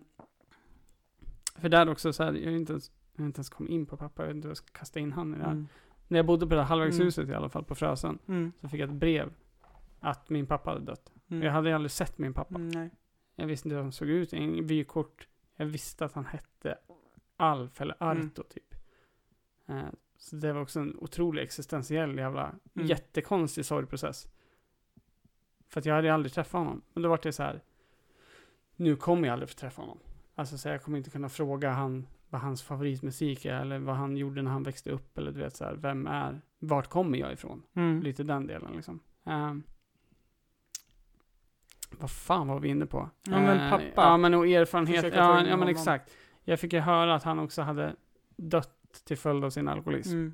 Och mamma dog av en heroinöverdos. Mm. Och jag hade antagligen heroinabstinens när jag Mm. föddes. Det är så här, okej. Men det har gått ganska bra idag. Alltså så, Mm. jag, idag är jag drogfri och har varit det sedan 15 september 2000. Fan vet jag, 15 kanske? Mm. Sex år? Mm. Nu, lite mer än sex Mm. år. Och- så idag, alltså så här, att det kunde sluta så bra, och det är inte slut än heller. Mm. Nej, nej, men, att, nej. men att det någonstans har slutat här är ju rätt jävla fett liksom. Mm. Eh, Ja, men och, mycket, mycket flyt. ja, men också när jag och min kära hund gick och mötte dig, så berättar du liksom, jag vart ju avundsjuk där på ditt nya jobb. Ja, just det. Eh, Ja, och, exakt. och liksom sådana här saker som, alltså det, det är rätt jävla gött alltså. Det är fett gött alltså, livet generellt, även om det är fett mycket också. Ja. Eh, jag har ju haft en sån sak nu bara, Mm. senaste halvåret, som har varit det absolut största, Mm. största som har hänt i mitt liv. Och det håller fortfarande på att hända. Eh, och allt det här är också ett resultat av att jag är drogfri, vill jag väl Mm. kasta in någonstans. Mm. För att utan det så hade inget, antagligen hade jag varit död. Mm. För att jag kan ju inte sluta när jag väl börjar, Nej. om det inte händer något drastiskt. Och när hon, min tjejkompis ringde mig där under mitt återfall, Mm. då var det slut på röka i stan. Det fanns bara typ så här Subutex och fentanylplåster kvar. Så hade, och hon ringde precis då. Mm. Alltså precis då. Så det är också så här, vad hade hänt om hon inte hade ringt det samtalet? Och Ja. jag hade fått för mig att, ja men fentanylplåster kanske. Mm. Vi vet ju Eh, hur många som ja. dör som flugor av den där Ja, skiten. det är ju bara att titta på, för jag har förstått att du också gillar den artisten Mac Miller. Japp. Ja. Där var det ju väldigt drastiskt. Han dog ju av en fentanyl Mm. Som var, som var misstag också. Ja. Han hade köpt Percocet tror jag. Mm. Hade två påsar. En från, alltså från två olika leverantörer, från Mm. två olika Ja. eh, langare. Mm. Och en av dem var liksom counterfeit Percocets. Mm. Som var utblandat med fentanyl. Dog i sömnen. Mm. Eller ja, somnade Nej. in liksom. Nej, så att jag vet inte. Så det är också så här att hon ringde mig där och då. Mm. För det var jättemånga. Alltså just att jag hade byggt sånt nätverk genom tolvstegsgemenskapen. Mm. Och gjorde, jag gjorde mycket service. Alltså Mm. så här, var med och öppnade möten och Mm. åkte och representerade eh, Mm. Östersundsgruppen i Mm. det distriktet. Så här, Mm. Jag brann för det där Mm. skiten. Jag åt, jag åt, sov och sket tolv steg. Och jag behövde det för att hålla mig på banan liksom någonstans. Ehm, så att jag hade ett ganska stort nätverk Mm. av människor som hörde Mm. av sig. Mm. Men många skickar hjärtan på Facebook och typ så här, vart är du? Jag har inte hört av dig. Men hon ringde och bara, vad fan händer? Mm. Har du klivit på? Mm. För hon hade också tagit ett återfall för många år Mm. sedan. Så hon så här, ja visst är det fuckat? Jag Mm. bara, ja som fan typ. Mm. Så hade inte hon gjort det då så vet jag fan. Nej. Alltså så jag vet Nej. inte. Om jag hade varit här då. Eh, Det, det är bara slumpen. Ja men exakt. Eller så är det någonting annat. Alltså så här, jag ska inte sitta och prata om Gud för att jag tror inte på någon, Nej. alltså så här, universum whatever. Mm. Fuck it. Men Mm. det hände när det skulle hända, för Mm. annars kanske det inte hade hänt. Mm. Ehm, men någonstans idag så, alltså jag, for, jag går fortfarande på möten eh, och tar hand om, alltså så här, jag kommer aldrig bli fri i mitt beroende, eller Nej. min beroende person. Nej, Eller beroendestörning, eller vad vi ska kalla det liksom. inte Men- jag heller. Så att, alltså för mig handlar det om att tillfriskna ifrån den. Mm. Alltså så här, plocka bort mina karaktärsdefekter.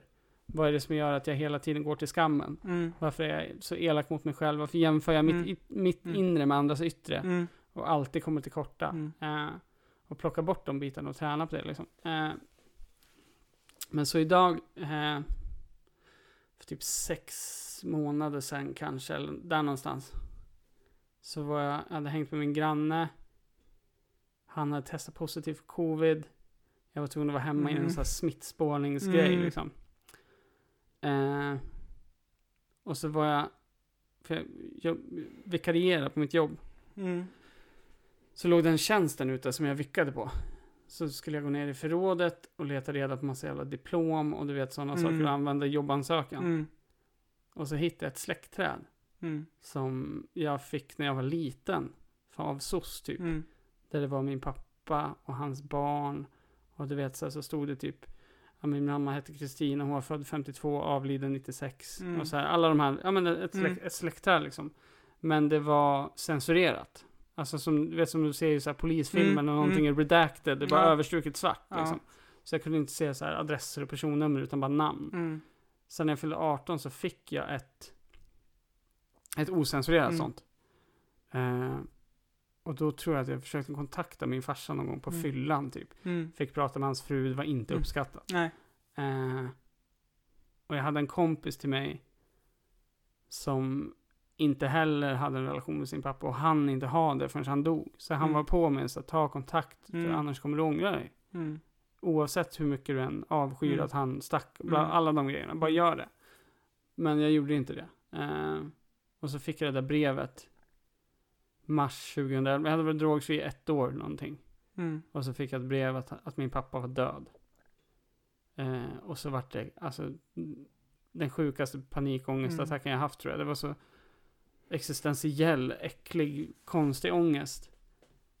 Och som en följd av det, eller ja, i affekt så rev jag sönder brevet. Mm. Där det stod telefonnummer Mm. till någon, någon kvinna som Mm. hette Camilla typ, Mm. eller vad det var.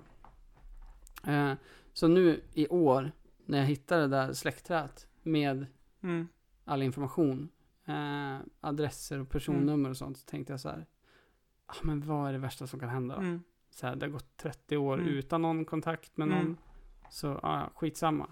Så jag skickade ett sms till ett nummer, jag hittade en kille som heter Jonas Blad, född 80, bodde i Tyresö, Mm. alltså min pappas son då. Mm. Så skickade jag ett sms och sa Tja, jag heter Dennis, jag vet inte om du vet vem jag är. Om din pappa hette Alf så kan det nog vara så att det också var min pappa. Ehm, jag har aldrig sett honom på kort, jag vet inte, någonting Mm. jag skulle jättegärna vilja veta om min pappa. Mm. För nu, nu hade han ju liksom passerat Ja. redan. Eh, och så tänkte jag, så, det lär ju vara fel person. Mm. Du vet, hitta.se Ja, och ja. bara chansa. Eh, så fick jag ett svar på kvällen. Där det stod så tja, du har smsat min eh, son Noah. Och jag bara, "Nej, fuck, nu var det fel. Ja. Och så var det så här, du vet, folk som skriver sms och så, så här massa Mm. enter. Så Mm. det var så här tomrum. Men så stod det, men det stämmer. Eh, det var min pappa, jag vet om att du finns, men jag vet inte mycket mer än så. Eh, du får gärna ringa om du vill. Mm.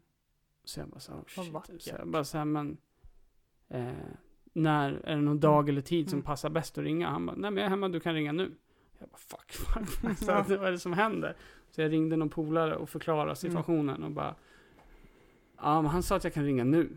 Han bara, men gå, ring han då, Mm. vad håller du på med? Jag bara, men så här, jag vet inte vad jag ska göra typ. Mm. Men så ringde jag och så pratade jag med min bror, eh, Jonas. Och fick höra om våran pappa typ. Eh, att det hade varit struligt. De drack mycket båda Mm. föräldrarna. Ehm, men en, en bra pappa liksom. Mm. Ändå med barnen och så här. Brorsan hade, jag tror de hade köpt en stulen fyrhjuling eller någonting. Mm. Så, och så funkar inte motorn. Så han bara, men bort med allt på köksbordet, upp med motorn på den, nu ska vi laga den här typ. Mm. Alltså så här väldigt, man är väldigt social, alltid Mm. nära till skratt, alltid ett skämt Mm. på lager. Så att jag så här kan känna igen mig i beskrivningen. Och så fick jag bilder på honom. Mm. Så för typ ett halvår sedan så såg jag hur min pappa såg ut. För första gången i, ja men i 30-årsåldern liksom. Eh, så gick det några veckor och han skickade på WhatsApp typ så här, men hur, hur, hur har det här landat i dig Mm. typ?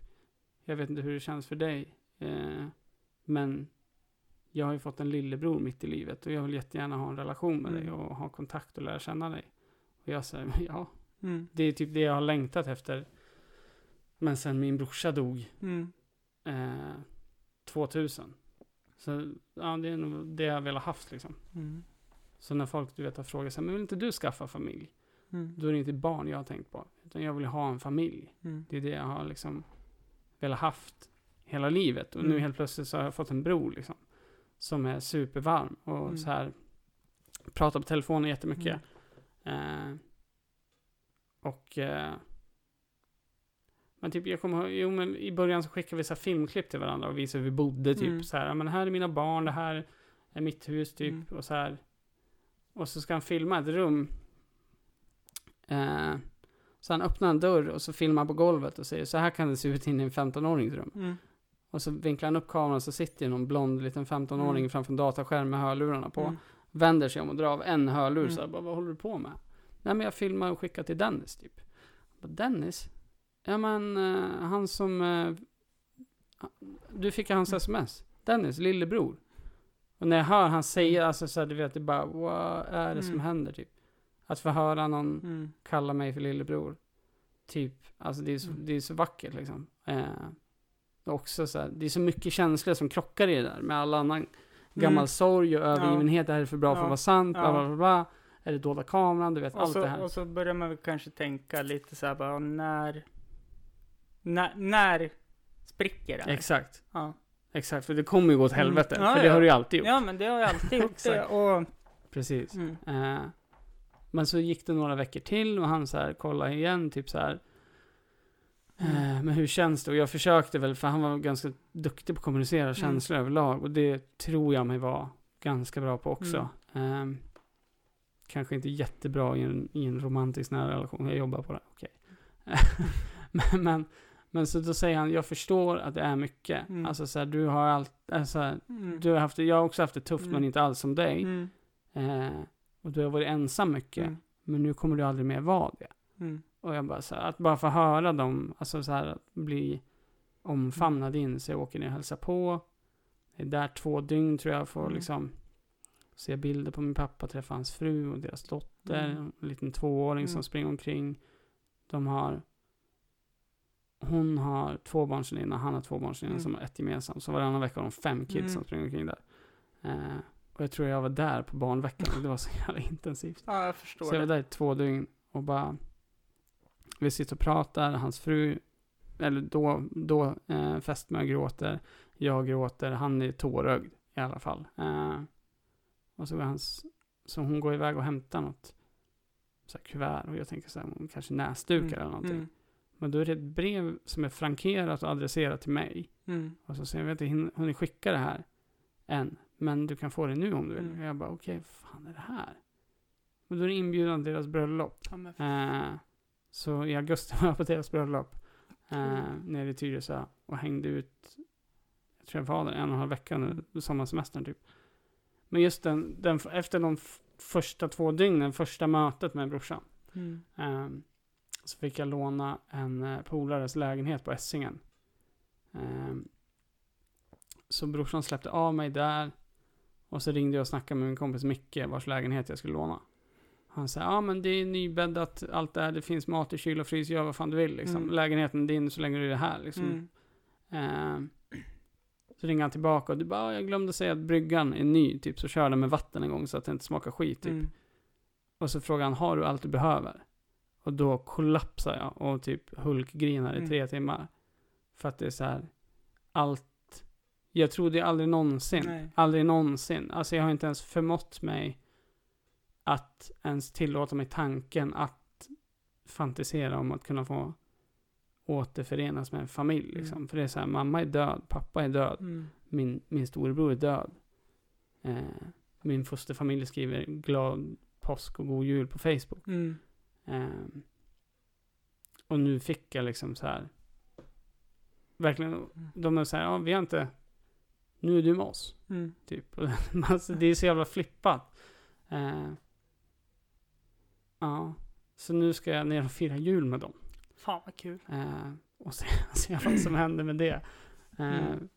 Det är också, det är väldigt fint och det är väldigt, jag har en syster också som jag ska träffa första gången nu som är typ 56 eller 6 där Mm. någonstans. Mycket äldre än vad jag är. Mm. som typ bor i Gävle, driver ett hunddagis eller Mm. någonting. Så hon kommer ner, eh, våra andra, med två andra halvbröder. Mm. Eh, jag och Jonas har samma pappa. Mattias och Daniel har samma mamma, tror jag. Mm. Det är en jättekonstig konstellation Ja, som jag inte ja. fått ihop. Eh, men de också på bröllopet så här att, men det är vi fyra bröder liksom. Det Mm. spelar ingen roll vems, vems blod som är. Nej. Så här, det är vi fyra. De har växt upp med våran biologiska pappa som de Mm. var ett, tre, Ja. där någonstans. Ja. Eh, så att ja, livet är rätt sjukt Ja. alltså. Eh, verkligen supervackert. Men Mm. också så här, den här känslan av att så här, kommer det här brista snart? Vart är det på väg Mm. någonstans? Duger jag? Mm. Eh, är jag bra nog för Mm. dem? Alltså alla de här sakerna. Mm. Och det här har också varit ett, eh, ett problem i, i kärleksrelationer. För att min erfarenhet någonstans är, och det låter självömkande, det är absolut inte menat att Mm. vara så. Men min erfarenhet är att de som jag älskar antingen dör eller försvinner på något annat Mm. sätt. Så att, att, så här, att våga du vet, testa på nytt Mm. och släppa in och våga stå kvar. Skitläskigt men också så jävla fett liksom. Att Mm. få, få lära om på nytt Mm. någonstans. Och jul, hatat jul. Alltså så här, jag har Mm. suttit ensam på behandlingshemmet utanför Katrineholm. Mm. Ensam med personal på julafton för jag hade ingen att åka på permission till. Mm. Och någon personal hade bränt en Metallica Fade to Black-platta till mig. Typ. Och jag fick ta ut mitt Xbox från förvaringen Ja. och spela tv-spel. För det var ändå bara jag ensam med personal Mm. där. Så att reglerna gällde liksom, då var det Nej. så här lite fritt. Ja. De försökte göra en schysst stämning Mm. för mig på jul. Och nu ska jag få ner och, och fira jul med, med min familj och Mm. så här brors barn och ja, det är fett alltså. Mm. Men också lite läskigt liksom. ja, jag förstår det. Men samtidigt så läskigt kan vara bra också när det är positiv bemärkelse. Absolut, absolut. Och jag tänker, jag har tänkt mycket, jag har skrivit om det här Mm. Eh, Allt det jag säger nu har jag ju sagt tidigare i någon Mm. annan podd, skrivit Ja. i någon krönika. Historien förändras ju inte. Mm. Men jag har tänkt mycket på det här också. Att när man blir drogfri så pratar jättemånga om så här, vad är dina triggers? Om du blir av med ett jobb eller du Mm. separerar Mm. eller så här, då, då, Mm. då är du ute på tunn is liksom. Mm. Då är det nära att kliva på och Mm. börja knarka igen eller vad det kan vara. Men man pratar sällan om de positiva Mm. effekterna som kan vara en lika stor trigger. Alltså så här, du träffar en tjej, hennes föräldrar tycker om dig. Mm. Du har pengar på banken, du har en resa till Miami, bokad och Mm. betald. Och så här, livet blev lite för bra för att vara sant. Mm. Vad är det som händer nu? Bäst Mm. jag pajar det så att det blir bekant. Det, det, ja, exakt. Mm. Exakt. Det är som... Jag har suttit och pratat mycket med min äldsta kompis. Jag har känt varandra i 26 år. Mm. Och det är så här. äh, Jag har ju... Ja, men, jag var med en tjej tre månader typ nu Mm. för ett tag sedan. Och det var ju så här. äh, Han sa det, det är så jävla kul. Så här, och jag bara, jo men när kommer jag fucka upp det? Mm. Och det gjorde jag ju. Eh, men den här gången körde jag inte samma race som förra gången. Nej. Fuck, fucka upp det. Utan jag...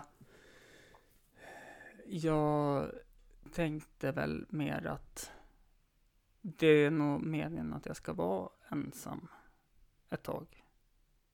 Så kan det absolut vara. För att kan man inte älska sig själv så är det svårt att älska andra. Exakt. Den gamla klyschan Mm.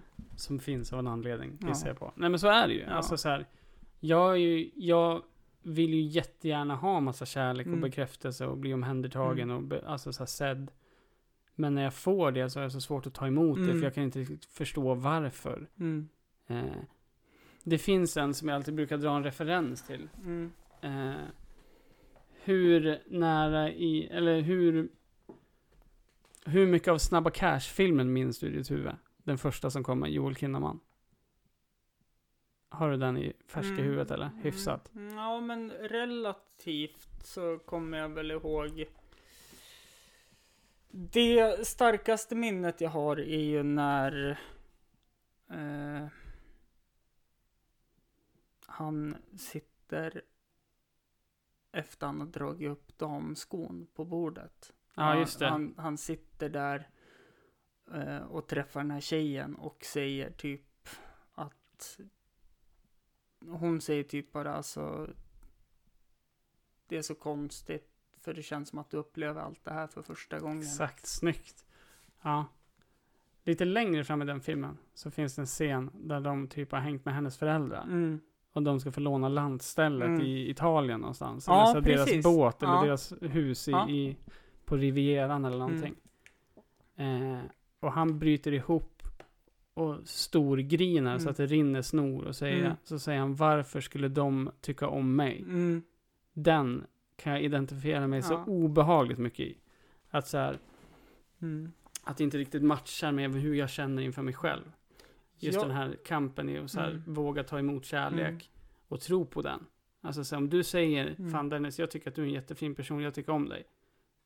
Då, då får jag väl lita på att du, alltså så här, om jag direkt in, går in Mm. och sen, men han säger så för att göra mig trygg i den här Mm. podden, han säger så för att vara snäll. Alltså så här, då går jag in och direkt anklagar Mm. dig för att ljuga. Mm. Alltså så här, istället för att acceptera Det- verkligheten som den är, istället för Ja. att det som är mellan mina öron Mm. kanske inte nödvändigtvis alltid är sant. Mm. Eh, Det är ju faktiskt så att jag ljuger ju inte när jag säger nej, det. nej, Utan jag, jag, förstår vill, det. jag vill ju att den här vänskapen ska fortsätta. Absolut. Det, det är... Jag menar på, jag har precis droppat hur min uppväxt var. Ja, exakt.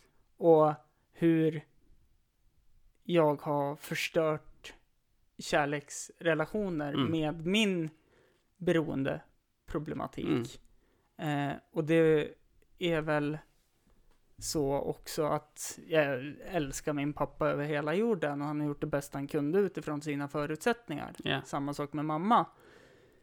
Men jag har väl problem också med kärlek.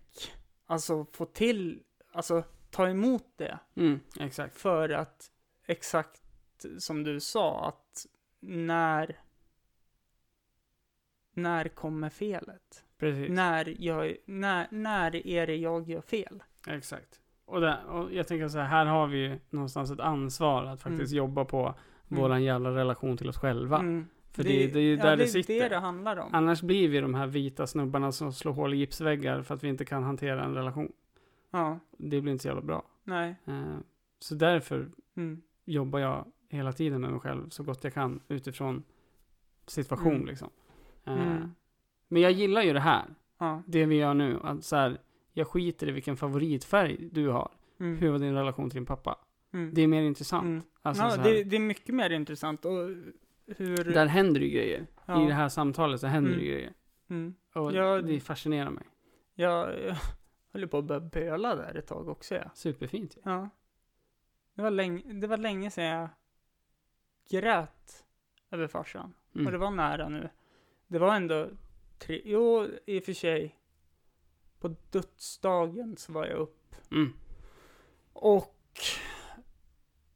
pappas gamla kompis har blivit en av mina bästa kompisar. Mm. Eh, vi är ju närmre ålder än vad de var. Mm. Eh, och då var han där, min barndomskompis då, som jag har känt i 26 år. Eh, som också liksom alltid, han säger ju pappa att det är min pappa också. Mm. Och då satt vi där och tände ljus. Och så sa jag det att det är bara att acceptera det här nu grabbar. Och så tog jag upp eh, långburk åt dem. Stockholm 5,2. För det var farsans favoritöl. Mm. Om den inte höjdes i pris och blågul vart billigare.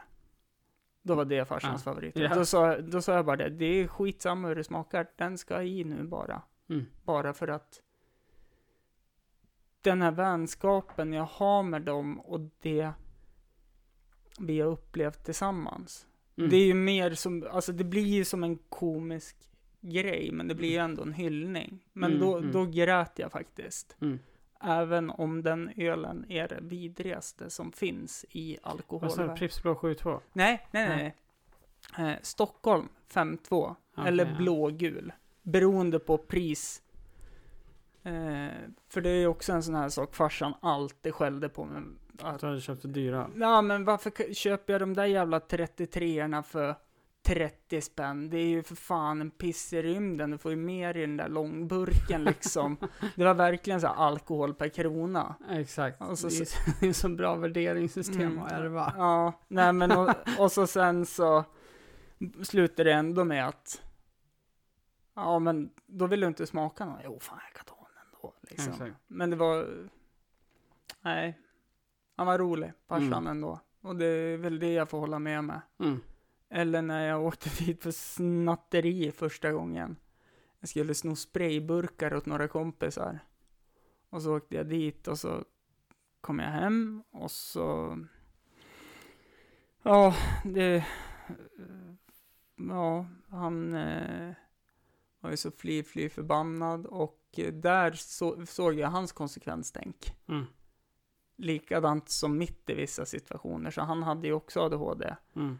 Det var ju inte det här att nu ska vi reda ut det här, du har gjort fel, nu får du stå för det här. Nej. Eh, du hade kunnat sagt nej. Han skulle åka ner på stan, tog med mig för jag skulle peka ut vilka det var, för då skulle han spöa dem. Ja. Ja, shit. Det var... Ja, nej men jag förstår. Eh, Och det, det var väl hans sätt att skydda mig från att inte kanske hamna exakt där han nej, var. Men, ja, nej men såklart. Ja. Såklart. Men det var ju jättefel sätt. Ja, superfel. Ja. Ska han som vuxen man åka ner och spöa på dina... Kompisar som är- 16-17-åriga kompisar. Exakt, för att du var dum nog att torska på sprayburkar. Ja, Ja. Jag, jag som inte ens målade graffiti liksom. Varför stal du burkarna? Nej men för att, eh, Handlade det också om att få vara med, typ? Eller? ja, Ja. det gjorde det. Eh, skulle jag väl säga. Och att eh, jag umgicks ju med de här. Då. Mm. Eh, det var ju de som var på kärnan. Mm. Det var ju de liksom som accepterade den. Mm. I skolan var det ju mer så här att, eh, ja men, Hampus kan vi reta, för han eh, håller inne tills han brister. Mm. Och då får vi springa och det är kul för han är lite överviktig också och han hinner inte ikapp oss. Mm, exakt. Däremot så hinner jag ikapp dem så försvinner ju mitt konsekvenstänk. Ja, Det svart, svartnade ju någon Ja. gång. Eh, jag har ett sånt starkt minne av det. När jag en kille, han var så jävla taskig hela tiden och så tog han ett Pokémon-kort av mig. Jag var det för sprang- Vad var det för kort? Eh, det var, alltså det var nog skitkort. Det Ja. var, jag tror det var en koffing faktiskt. Ja. Liksom den sämsta Pokémonen. Ja, riktigt sämst Mm. faktiskt. Ja. Jag gick i fyran, jag hann ikapp killen. Mm. Putta ner han, så han började gråta efter han hade rivit sönder mitt Pokémon-kort. Mm. Och sen dunkade hans huvud i asfalten. Då fick jag gå upp till rektorn och vart avstängd. Mm. Men alla de här gångerna innan, nej men det var inte väsentligt vad han hade gjort mot mig. Nej, det försvinner ju. Ja. När, Mm. när man dunkar huvudet i asfalten. Då Ja. är det andra ganska... Så jag förstår ju det. Men Mm. jag förstår ju det också. För jag, ja, men jag känner igen mig i det där också. Ja, alltså, alltså- samla på sig grejer. Och sen jävlar. Ja. Och så, så här att, eh, vi hade, jag gick ju bara här på Fagervallsskolan. Mm. Det finns ju ett ställe där som heter Ljushallen och så är det en stor stentrappa och så är det ingång till, då var det fritidsavdelning. Så eh, jävligt bra att gestikulera i en podcast känner jag. Men och så var träslöjdssalen där, matsalen där, ut till baksidan där, så man kunde gå hem den vägen och du kunde gå in på skolgården den vägen. Mm. Och den här killen ser att jag står, jag gör någonting i den där trappan. Och han hoppsparkar mig i ryggen. Så jag bara flyger ner för den där trappan. För att han skulle, det kan ha varit någon annan också, men det var sådana saker de gjorde. För att få mig att bli arg. Mm. Och jag vart inte arg då. Men när man har byggt upp den här kaffekoppen och det börjar rinna över, Ja. det är ju då det slår slint. Mm. Och sen må jag, mådde jag ju svindåligt efter det i flera, alltså år. Såklart. Men- Men hur, hur är det där med aggressionen idag? Alltså, och jag, jag blir inte arg längre. Nej men för idag så, alltså jag tänker så här, det där tänker jag också om jag ser ungdomar som, som agerar ut. Mm. Idag förstår jag att det handlar inte om, ofta är de ju ledsna liksom. Mm. Jag gjorde samma sak. Jag Mm. kastade stolar på lärarna, Mm. kallade dem för horor, Mm. tände eld på en jävla skit så att det började brinna i badrummet. Alltså du vet såhär, Mm. riktig jävla Mm. skitunge alltså. Ja, men och det, Men där är det ju tecken på hur är, hur är det hemma? mm, ja, alltså, Alltså, det, det, det? det kan ju vara alltså, vad som helst, Mm. tänker jag. Men där vill ju jag vara med de här ungarna och visa att fan, det finns en ljus framtid också. Mm. Och framförallt kanske också visa att du, du, jag står kvar här. Ja. Jag, Jag, tänker jag- inte lämna nej, dig, jag nej, kommer inte gå nej, någonstans. Jag, jag går inte. Jag är här. Ja. Eh, jag kommer ju klippa bort det här, men Yes, det, det- finns mycket. det vart en liten kort paus där. Eh, eh, det, vi sp- spånade iväg på annat och eh, jag tror att det är enda biten jag kommer klippa bort för jag vill ha hela det här avsnittet Mm. ute. Vi har pratat i två timmar Har det gått två timmar? Ja. Det är rätt sjukt. och hoppas julfeelingen här på fjärde advent bara har sprudlat ut till er. Eh, du är välkommen tillbaka när du vill Dennis. Tack snälla. Tack snälla och tack för att jag fick komma. Eh, Och jag, jag vet inte hur man knyter ihop det här. nej, nej men alltså jag, jag, behövs. jag tror inte det behövs. Nej. Utan jag eh, säger tack för att ni har lyssnat. Trevlig fjärde advent. Snart kommer tomten Snart är det jul. och du är med din familj då. Ja, det är jag. Tack för att ni har lyssnat. Hej då.